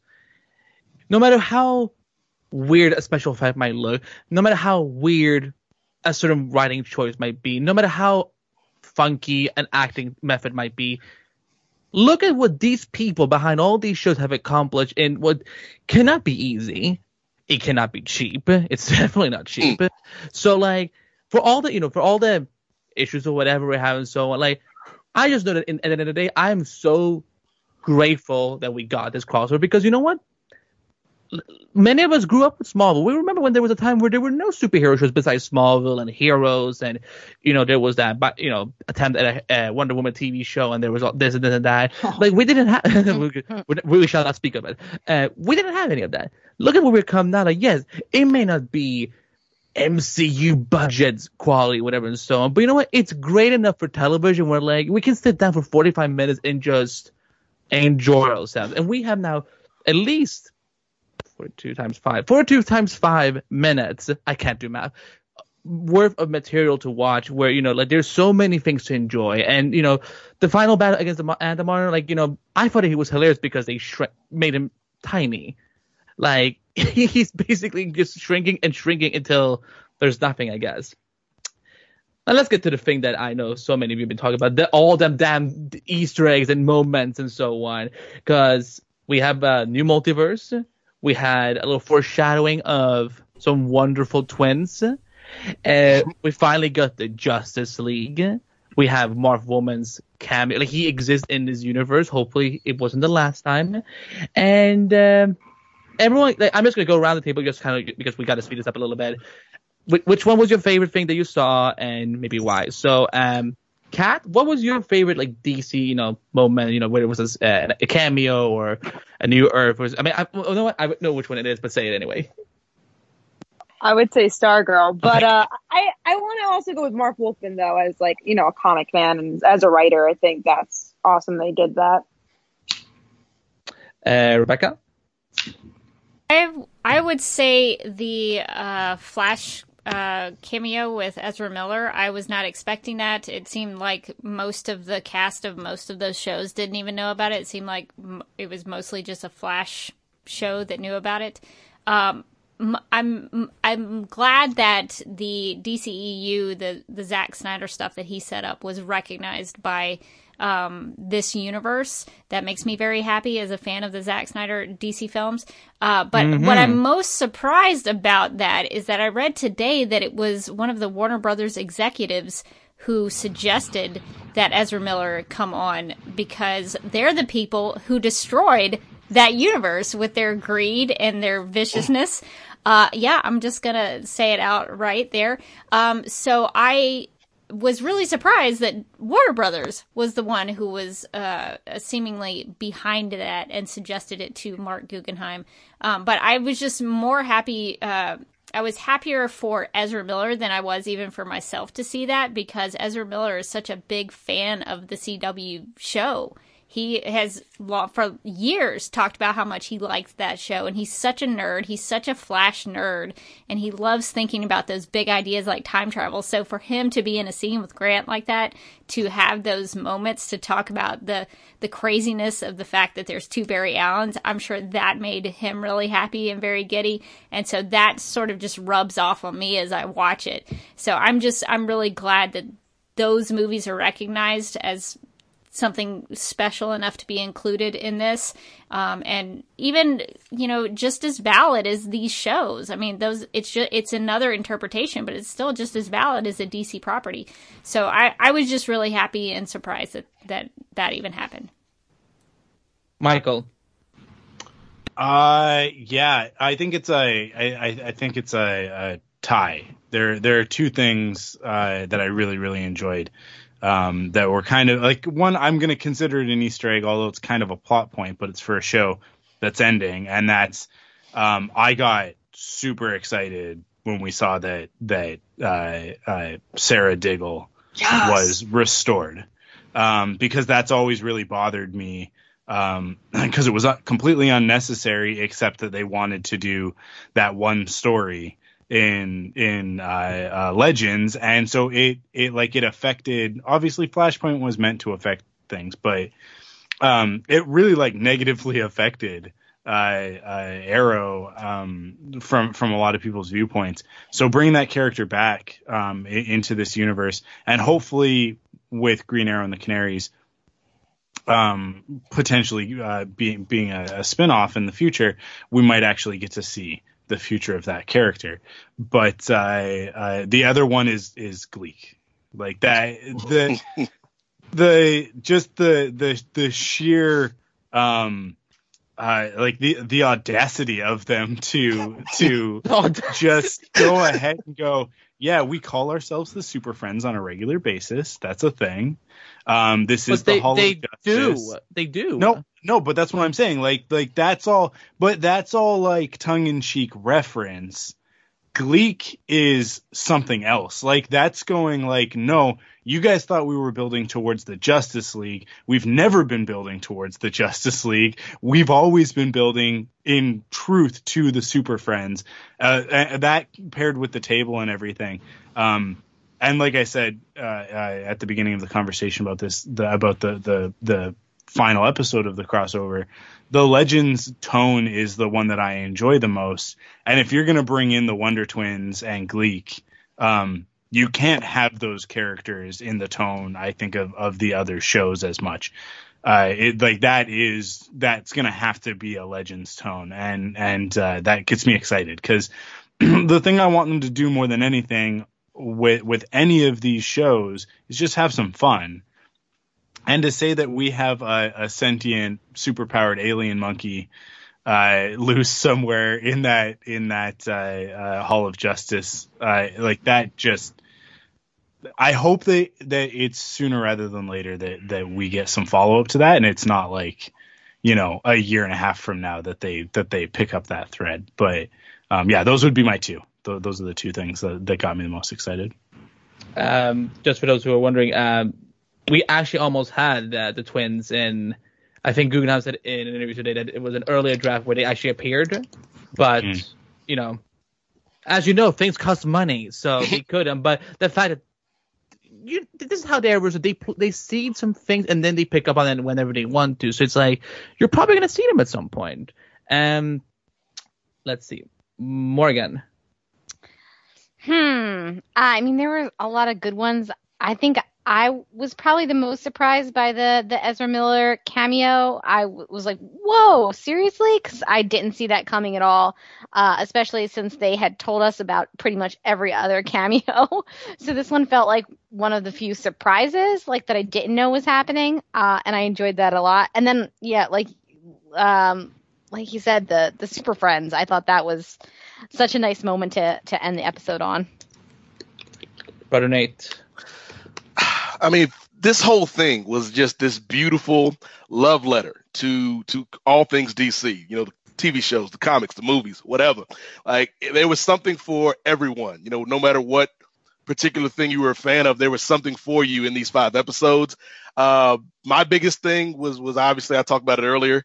Uh, you know, our, our team coming together at the end, and, and they've, now they've got their own honeycomb hideout, which is cool.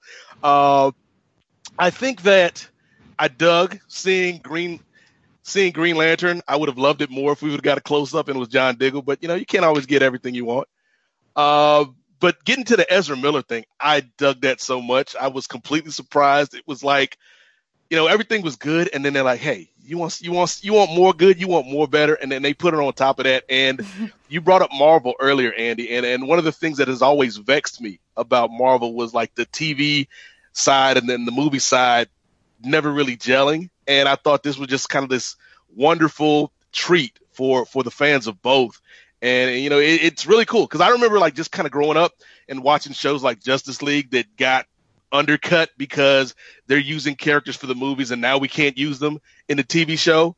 And so to see Ezra Miller show up and the chemistry that he had with Grant, it was like like for whatever you know the faults that uh, folks have expressed about episode four. To me, like that one moment made up for everything that may or may not have gone uh, completely right with, with episode four. So uh, that, that to me was kind of uh, my three big takeaways in terms of just kind of the love and thought put into each and every one of these Easter eggs. Taddy, what about you? Um, I have to agree that for me, the thing that was that had the biggest impression, the most lasting impression, was the two flashes, the tale of two flashes. I really liked the way that they bounced off of each other, and I liked how it got everyone talking. You know, like Crisis on Infinite Earth was trending, number one worldwide. Ezra Miller was trending, um, and also, you know, they had to give that poor guy something. I don't know when his movie's coming out. I don't know when he's going to get to be the Flash again. So I'm happy for him. Breeze, what about you? Yeah, so you can look at the Flash Podcast Twitter for my full uh, break breakdown and just complete like surprise at the Ezra Miller thing. I thought that was really great, and kudos to them for keeping it a secret. Uh, they even filmed it in Vancouver apparently, and the paparazzi just like didn't notice him coming to set at all. So that's amazing. Um, but on a personal note, I don't like I don't think most listeners know this, but I'm an identical twin. Um, so when I was a little kid, like we used to always pretend we were like the Wonder Twins. So Aww. to have like the Gleek reference and the Wonder Twins reference was just like so exciting and cool. And I mean, it's just such a deep cut. Like, obviously, I was watching reruns of Super Friends. I was not alive when it was originally on, but it's just like such a cool retro thing to include. I don't know who asked it, but uh, some I think someone asked us if any of us has read the the the new Wonder Twins comic that came out. Recently. I Kat, didn't you read it? Like, Yeah, I read um the first half of it. would you recommend it?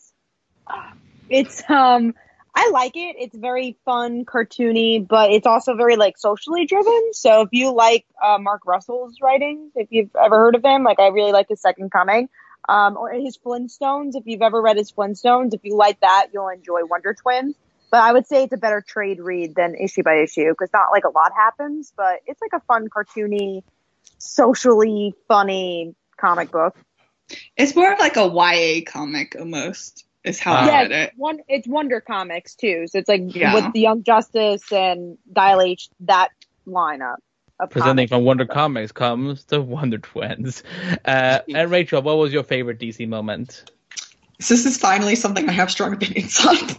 um, I have I have two, but I'll be relatively quick. Um, my first one is definitely Ezra Miller. Um, not just because I love Ezra Miller and think he's hilarious, which he is, um, but I, I genuinely did not think that that was going to happen. Um, you know, I said for like a long time they were like, oh, they could cross over, and I was like, it's just it's just not going to happen. Um, but I like how they did it. I think that was the best way they could have made it happen.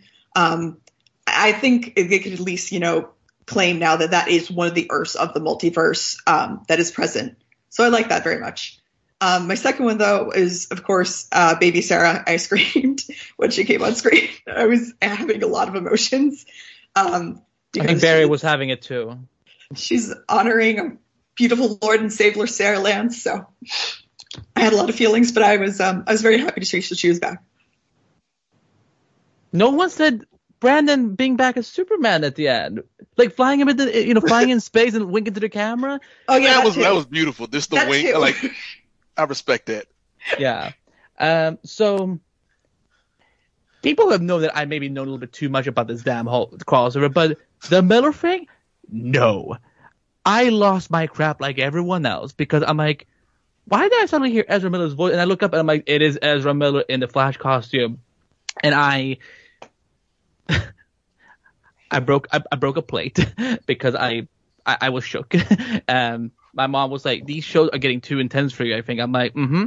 Um, I thought it was so special, you know, because Ezra said he wanted to do it, and there's always been all some of these fans have always trying to pit them against each other because like, well, one of them is doing a movie and one of them is just doing a TV show or vice versa, and the fact that they got to be together, they were so excited to do it. There were all these photos. I mean, listen, West Island Who, I'm shipping these two uh, from now on because I was like that. This is so cute, and what's so what I also thought was really cool was the fact that because in Justice League, Rebecca, don't don't get angry. I'm, I'm gonna be brief. Because I'm not gonna talk about that movie too much. He never gets called the Flash, so Barry gets to name the DCEU version of the Flash, the Flash. Mm, just Which- like Iris named the DCTV version of the Flash, ergo still West Allen superior. Okay. My yes. God. anyway, um, but for me also, and You're welcome. I, when when Ezra Miller showed up, um, um, again, Rebecca, I was thinking of you, and I'm like, somewhere out there on Twitter, which she thankfully doesn't have to deal with anymore, people are getting triggered by the fact that the Snyderverse is officially part of the Arrowverse multiverse. So, Uh, get over it, I guess. yes, uh, I no, I thought it was so much fun. I think I thought I had a lot of chemistry, and it would not surprise me if somehow Grant somehow shows up in like a small cameo in whenever that movie comes out. Like if we actually see from Ezra's point of view at some point, because we gotta find out what he was doing there because he did. And also, I thought it was cool that Victor Stone got a reference as well, and that they're they're still good pals after Justice League. Whatever, what is it called, Rebecca? They, they said Yeah, it's, like, it's Justice League. Yeah. Okay, there we go. Um, but for me, um, my one of my other favorite moments was the fact that I mean, besides Mark Wolf, Wolfman being recognized and getting to meet the two characters and like just be, uh, he because I met I mean I mean I think some of us have met him in real life at conventions and he's so humble he's so sweet he's so like he's very shy but he's very like he's very cool and he really loves what he gets to do. Uh, but the mont- montage of all the new the, like the new Earths when Earth 2 showed up I'm like Kat is gonna lose her mind if Jesse Quick and Stargirl ever get to meet because technically this could That be would be cool. that would don't try to act so cool about it. You would lose your mind. Um, like that video, like that video I love so much on your channel where you Only lost it only my girl Steph, I'll lose my mind over. That's all. Yeah. Stephanie, Well, 2020 is 2020 is still young, my friend. Uh, Stargirl, uh, you know, like being on Earth to being part of the Arrowverse multiverse because it's going to air on the CW as well. So, and hopefully this will explain if this is now also the former home of Black Siren. Because again, you know, Guggenheim may have forgotten about Black, you know, Laurel Lance, but we know we don't. Um, I thought it was cool that all the the DC Universe shows got their own separate Earths, including Swamp Thing, poor old Swamp Thing. I'm glad that they actually got included. And Green Lantern was a little bit confusing at first because I'm like, is Ryan Reynolds going to show up any minute now? I'm like, no, they're setting up the the show on HBO Max, so I think that's pretty cool. Like all of Greg Berlanti's TV shows now are all in the Arrowverse multiverse, so even if they're all are on these different platforms, I mean they're now in the same universe. I mean the same multiverse. I think I think that's pretty cool. Like you know, um, and we don't know what other there might be out there. Um, but of course the you know the the classic you know flying into the flying to space, looking to the camera, smiling and winking, so on, and hearing a John Williams theme song. Um, because you know we all love Brandon Routh, and we we, we think that it was cool that he got to do this. So um, Yeah. Keep keep Oh, watching. Keep yeah. watching. yeah, I'm I'm sure it's not the last time we've seen this Superman. Um, the only thing that was a little bit upsetting was the fact that we don't know what happened to Smallville. But thankfully, Marc Guggenheim said that Smallville still exists out there. Um, where which Earth we don't know. We're back to being unnumbered again. So, final question before I have to do a thing because everyone is gonna kill me if I don't. Um, final like o- like overall thoughts in short sentences. So, Rebecca, I, I'm going to start with you. What your overall thoughts of this five hour crossover event? I thought that they handled it pretty well. Uh, there were some cringy moments. The uh, for Oliver, I was like, "Oh, please stop talking! Please stop yelling! Oh my gosh, stop!"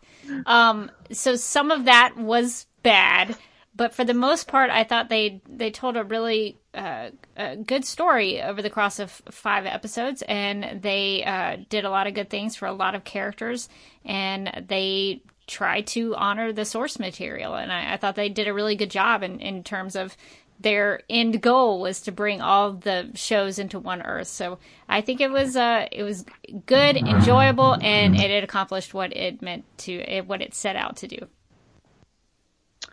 Uh, Morgan. Uh, I really enjoyed it. I liked all the, the cameos. I thought it was really exciting to see so many different versions of all these characters and all these stories converge into this crossover. I thought it like it felt like a great comic book show in the best of ways where we had a bunch of different characters that we loved interacting with each other and and talking to each other and having cameos and and in some ways it felt like the worst of some comic book stuff where you know you had like the for Oliver moment or the you know the staring staring intently at the villain to defeat him and you know multiple memory boops. So uh, there, there, we had the best and the worst times, but I thought um, overall it was just such an ambitious thing that they did with these crossovers, and I enjoyed it so much. I can't, obviously, I can't wait to rewatch these. Um, Kat. Yeah, I thought it was uh, really solid. Uh, I kind of agree across the board. I don't think it was perfect by any means uh, from a writing standpoint, but as a fan, I really enjoyed it. Um, I kind of wish some of the cameos were kept a secret, so we had the Ezra Miller effect. Uh, but uh, yeah, I thought it was a a, re- a lot of fun, and and the end result should bring for some interesting stories. Brother Nate. For me, Andy, this was honestly the most satisfying thing that DC's done since the Dark Knight or the old Justice League cartoon. And for completely different reasons, right? Like on opposite ends of the spectrum, these things are, but they just hit me as a fan in the same place. You know, we, we've talked on these two shows that we've done about some of the flaws and some of the things that we would have changed or some of the things that didn't make sense from a narrative structure. But at the end of the day, like if my choices are a perfectly logical story that leaves me bored and, and taking a nap like Michael, or a, or a story that doesn't always connect the dots, but it makes me feel happy. And at times it, it makes me feel sad and just gives me those like holy crap moments. Then I'm taking the second option every time. And that's what this was. And you can't say enough about the hard work of the cast and the crew and everybody that, that put this together. And yeah, like we're never going to see anything this big again. Uh, but that doesn't mean we won't see anything as exciting or as satisfactory again, because I do think like with this new world that they've established, there's the opportunity for some really cool team ups, some mini crossovers. So yeah, man, like I, am so excited to see what the next step for uh, the, this this universe is now. Michael. Uh, yeah. Um, I, you know, I'm not gonna say that this crossover was particularly good. Um, but it did have a lot of, of really fun moments in it throughout. Um, the the final hour is one of my favorite hours of, of the the Arrowverse um, thus far. So so that, I mean I think that's saying a lot. But um, but when I compare it to the other crossovers in the past, um, I don't know. Like last year felt a little bit wobbly as well, but um, the Earth X crossover uh, uh, that felt like a movie. Like that one, that the, the four parts of that came together, and it just felt like a, a cohesive, um, uh, singular story. Whereas this, I think intentionally because of the nature of, of, the comic that you're drawing from, it feels like a bunch of issues written sort of uh, uh, uh, piecemeal and brought together um, and and you've got that element of of the heroes kind of all over the place doing all sorts of stuff, which is a fairly common comic event crossover thing to do. So, um, I agree that we'll never see anything as big as this ever again. I don't think that, um, or at least it'll be a very long time and, uh, before we see something that that goes through um, and and cameos all of the different properties that are out there right now in live action. Um, I thought that was a really cool opportunity that they that they really took advantage of um, to make those of us who are into DC and the multiverse really feel like um, I think most importantly it's all valid. It doesn't matter which ones you like and which ones you hate because uh, it's like flavors of ice cream, right? Like I love mint chocolate chip and I know people who hate mint and chocolate together and that's totally fine. Like it, it everybody can kind of get their own thing. It, it's that like sort of reassurance that, that it doesn't matter which one is your favorite and which one you don't like to watch. Every single piece of this fabric of, of, of all of this, this larger DC multiverse is valid to somebody and and I thought that was a really cool sort of I think unintentional message that you end up with by the end of this. Mm. Um, I think in terms of crossovers moving forward, and I think that this is what Marc Guggenheim has hinted at is that is that they'll go back a little bit more to what they what they did in the beginning, and that's what I would want from this is is we did the big thing, we we pulled out all the stops, it went crazy, um, and clearly uh, at the budget that they're doing a lot of this stuff on, um, they they couldn't pull it off, so let's bring it back in and let's tell a little bit more character centered stories um, about uh, putting two characters together and seeing how that dynamic goes. I mean, uh, Nate, what you were saying about putting together uh, uh, uh, Flash and Black Lightning and seeing what that dynamic could be, like that gets me way more excited than saying we're gonna throw 30 characters on screen together and not give any one of them a real moment to shine. So um, yeah, it's sort of uh, brave new world uh, with everybody living on the same Earth, which just means that we have more opportunities for everybody to team up, and uh, and that's that's exciting. I just I want brave and the bold team ups. That's that's what I want to see. Or as Lex said, brave and the bald, which is what I was like when during that year of the crossover. I kept in every arc I kept writing, I kept writing it as brave and the bald. I'm like, this is such a weird title for a comic book. Why would they call it bald? And everyone was like, it's bold. I'm like, oh. um, who has not got uh, Breeze? Yeah, I'll keep it short. I thought they perfectly blended the original comic story with the Arrowverse and honored what makes both of them so special.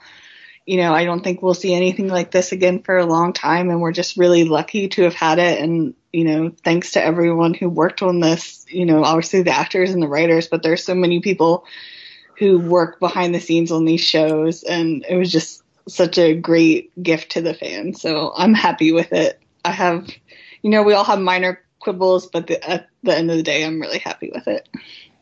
Taddy. Oh, okay. Um, I I enjoyed myself. I especially liked the first half. I thought the first half was really um well done and built up. Um, I loved all the cameos throughout, and I loved, like you guys were saying, that message that every every corner of the DC universe matters to someone. Um, I think that it maybe fell apart a little bit plot wise um, in the last two episodes, but overall, um, it was good fun for the whole family. And Rachel. Um, yeah, I agree with what Taddy was just saying. Basically, um, I think overall it did a good job. Um, it for me, it wasn't like the best thing that they've ever done, and like for them to amp it up that much, like I kind of expected more. But I, I did really enjoy um, the first half and the way they put things together there, and I appreciate uh, that they are trying to value every corner of the DC fandom. I do hope they go back to smaller crossovers. Um, I just really enjoy them more. Uh, the musical one with Karen Barry is always one of my favorites, and they're not particularly my favorite characters. I just really like the crossover. Um, but yeah, it um, it did a good job. It just wasn't the biggest thing for me. And for me, I will just say this: uh, that I, again, like I said before, even with them, with the quibbles, you know, even you know, if there are wonky uh, even though I know they put their heart and soul into those things and all the production, all the writing, all the things that you can do. And so, like, look, it's, some things are not always going to satisfy everyone. And for me, like, there's not so, such thing as perfect. You know, like, no matter how much money it may have made, you know, Avengers Infinity War and Endgame definitely has its flaws as well. Everything that, you know, when it comes to TV, film, fiction, you know, anything that is subjective, you know, there's always going to be something that is whatever. And for me, you know, with the crossover, yeah, it there were weird parts or whatever and so but for me like as nate said i'd rather have a crossover where you know we get a little bit confused but also like excited and enjoy and enjoy ourselves and have fun with it. And seeing all these cool cameos and effect you know and uh, payoff and storylines and kind of foreshadowing to what's coming next because there yes it's probably going to be small crossover for at least the next two seasons or something. But i mean I'm fine with it. Now you know there's a it's a, new chapter for the Arrowverse, so anything can literally happen, and you know like you know having gotten to you know plan this with you guys, you know doing that, you know doing the crossovers again, it has been so much fun, and and I'm sure we're gonna still keep doing crossover, you know, whenever those things come in the fall, even if it's small story we talk about. It's just fun talking about these things because look how far we've got in the last eight to nine years of what we have now. We have, you know, all the shows on DC Universe. We have all the shows on the CW. We have so soon we're gonna have shows on HBO Max and who knows what else. So it, it's a I'm enjoying the time we're living in right now, and I'm grateful for that we that they put their hearts and souls into this and did everything they could to give us as an amazing experience as possible for for these five parts. Now, because I've been shutting up, I have not shut up about it for the past. When did we find out Oliver was going to die? Like a year ago. Um, and there's, this had gone through a lot of drafts, and I will try and go go fast because I need to say goodbye to Oliver because he's dead. Finally dead. He's put in the grave. Uh, we will never see him again. And he's he didn't even get a he didn't even get a funeral. He didn't even get a casket. Does he have a tombstone? We don't know. I believe there's. I will say this. I believe this is true first time for everything. A eulogy bidding farewell for, forever to a walking pile complication known as Oliver Jonas freaking Queen. In about 16 days from now, ish, it will have been about eight years since a young lad by the name of Stephen Amell landed a role that would begin so much the little universe known as the CW. Smallville may have technically started it all. Justin Hartley may have actually been the first Emerald Archer. Maybe the one favorable one. It's up for opinion. But Amell kept the flame going for all these years. We will never have superpowers in this universe, they said. And then, as Billy Dee once said, hello, what have we here? From Kryptonians in caves, speeding men altering his look every second season, a time traveling crew and their Beebo, a Batwoman caring more for Gotham than the, than the freaking Dark Knight, uh, you know, to a lit up father with a family of heroes just as lit. Perfection is a hard thing to accomplish, and Oliver, you sure as hell proved that point for eight long, long, long, long, long years. There's no denial that as much damage as you caused, you mostly made up for it with a lot of good. Although no one will forget that this mess, this massive journey all began with a very messed up boat trip with the mess of a dad and your girlfriend's younger sister. The multiverse can be rebooted a billion times, but yet I'll remember it more and more every time it does. Your BFF Barry might be the paragon of love, but son, I'm the goddamn paragon of tea. While you certainly saved a city once or seven times, it didn't go always flawlessly. Whether it was your boyfriend Tommy taking a pipe for you, or the several women who got stuck in the refrigerator on behalf of your man pain, or the last, or the lies that you smoked that felicity with, no wonder you had a need to become something else. I sure certainly would too if I was that problematic. But nevertheless, your stubbornness persisted, and here we are. As messed up as as much as you messed up, and after the 28th, we will have 170 episodes of them. That hood of yours didn't leave us empty-handed. As brooding as you were known to be, you also became a hero for lead. Like your adventures on screen, you inspired a speaker for real. What started as a squad became a league, almost like a Justice League. While I'm not always proud to admit it, I think some of my inspiration to create this network came from you, Ollie, or to be more specific, Mr. Stephen Amell. I started Arrow alone, pretty much lost and confused, and now still a bit lost and confused. I had this big old family on and off air until Morgan cancels me for, for creating too many shows. Oliver might have been equivalent of a complicated relationship status on Facebook, but you know what? He was our equivalent of a complicated relationship status on Facebook. Oliver's death may have been tragic, but it's nowhere near as sad as saying goodbye to you, Mr. Amell. You helped launch a universe, and now that universe will live for years to come, with many thanks to you. Oliver, my friend, your ass has been dragged and dragged. Understandably so. And while you messed up more than a hero should, you certainly never failed this Arrowverse. May you finally have some rest and peace, my loving dear, as long as you never forget. The one who deserved better was Laurel Lance. Mm. And P.S. In, to all of you who swore my mail emails for a fictional couple, guess what? Your sink has shut sunk. XOXO, your friend, the pretty bird. and that, ladies and gentlemen, is going to be wow, I did not think I was going to make through that. Uh, thank you for listening. Um, did I? What did fans think? Did did people enjoy? No, I, am not going to look at the chat. I probably failed. I really Uh, enjoyed the XX, XOXO. That really, that really tied everything together. brought it Um, home. Brought it home. Yes. Uh, no, but seriously, I um, I meant every word, Ollie. May you rest in peace, and please, whatever you do, don't you dare return that series finale because this was, took me about seven plus months to write.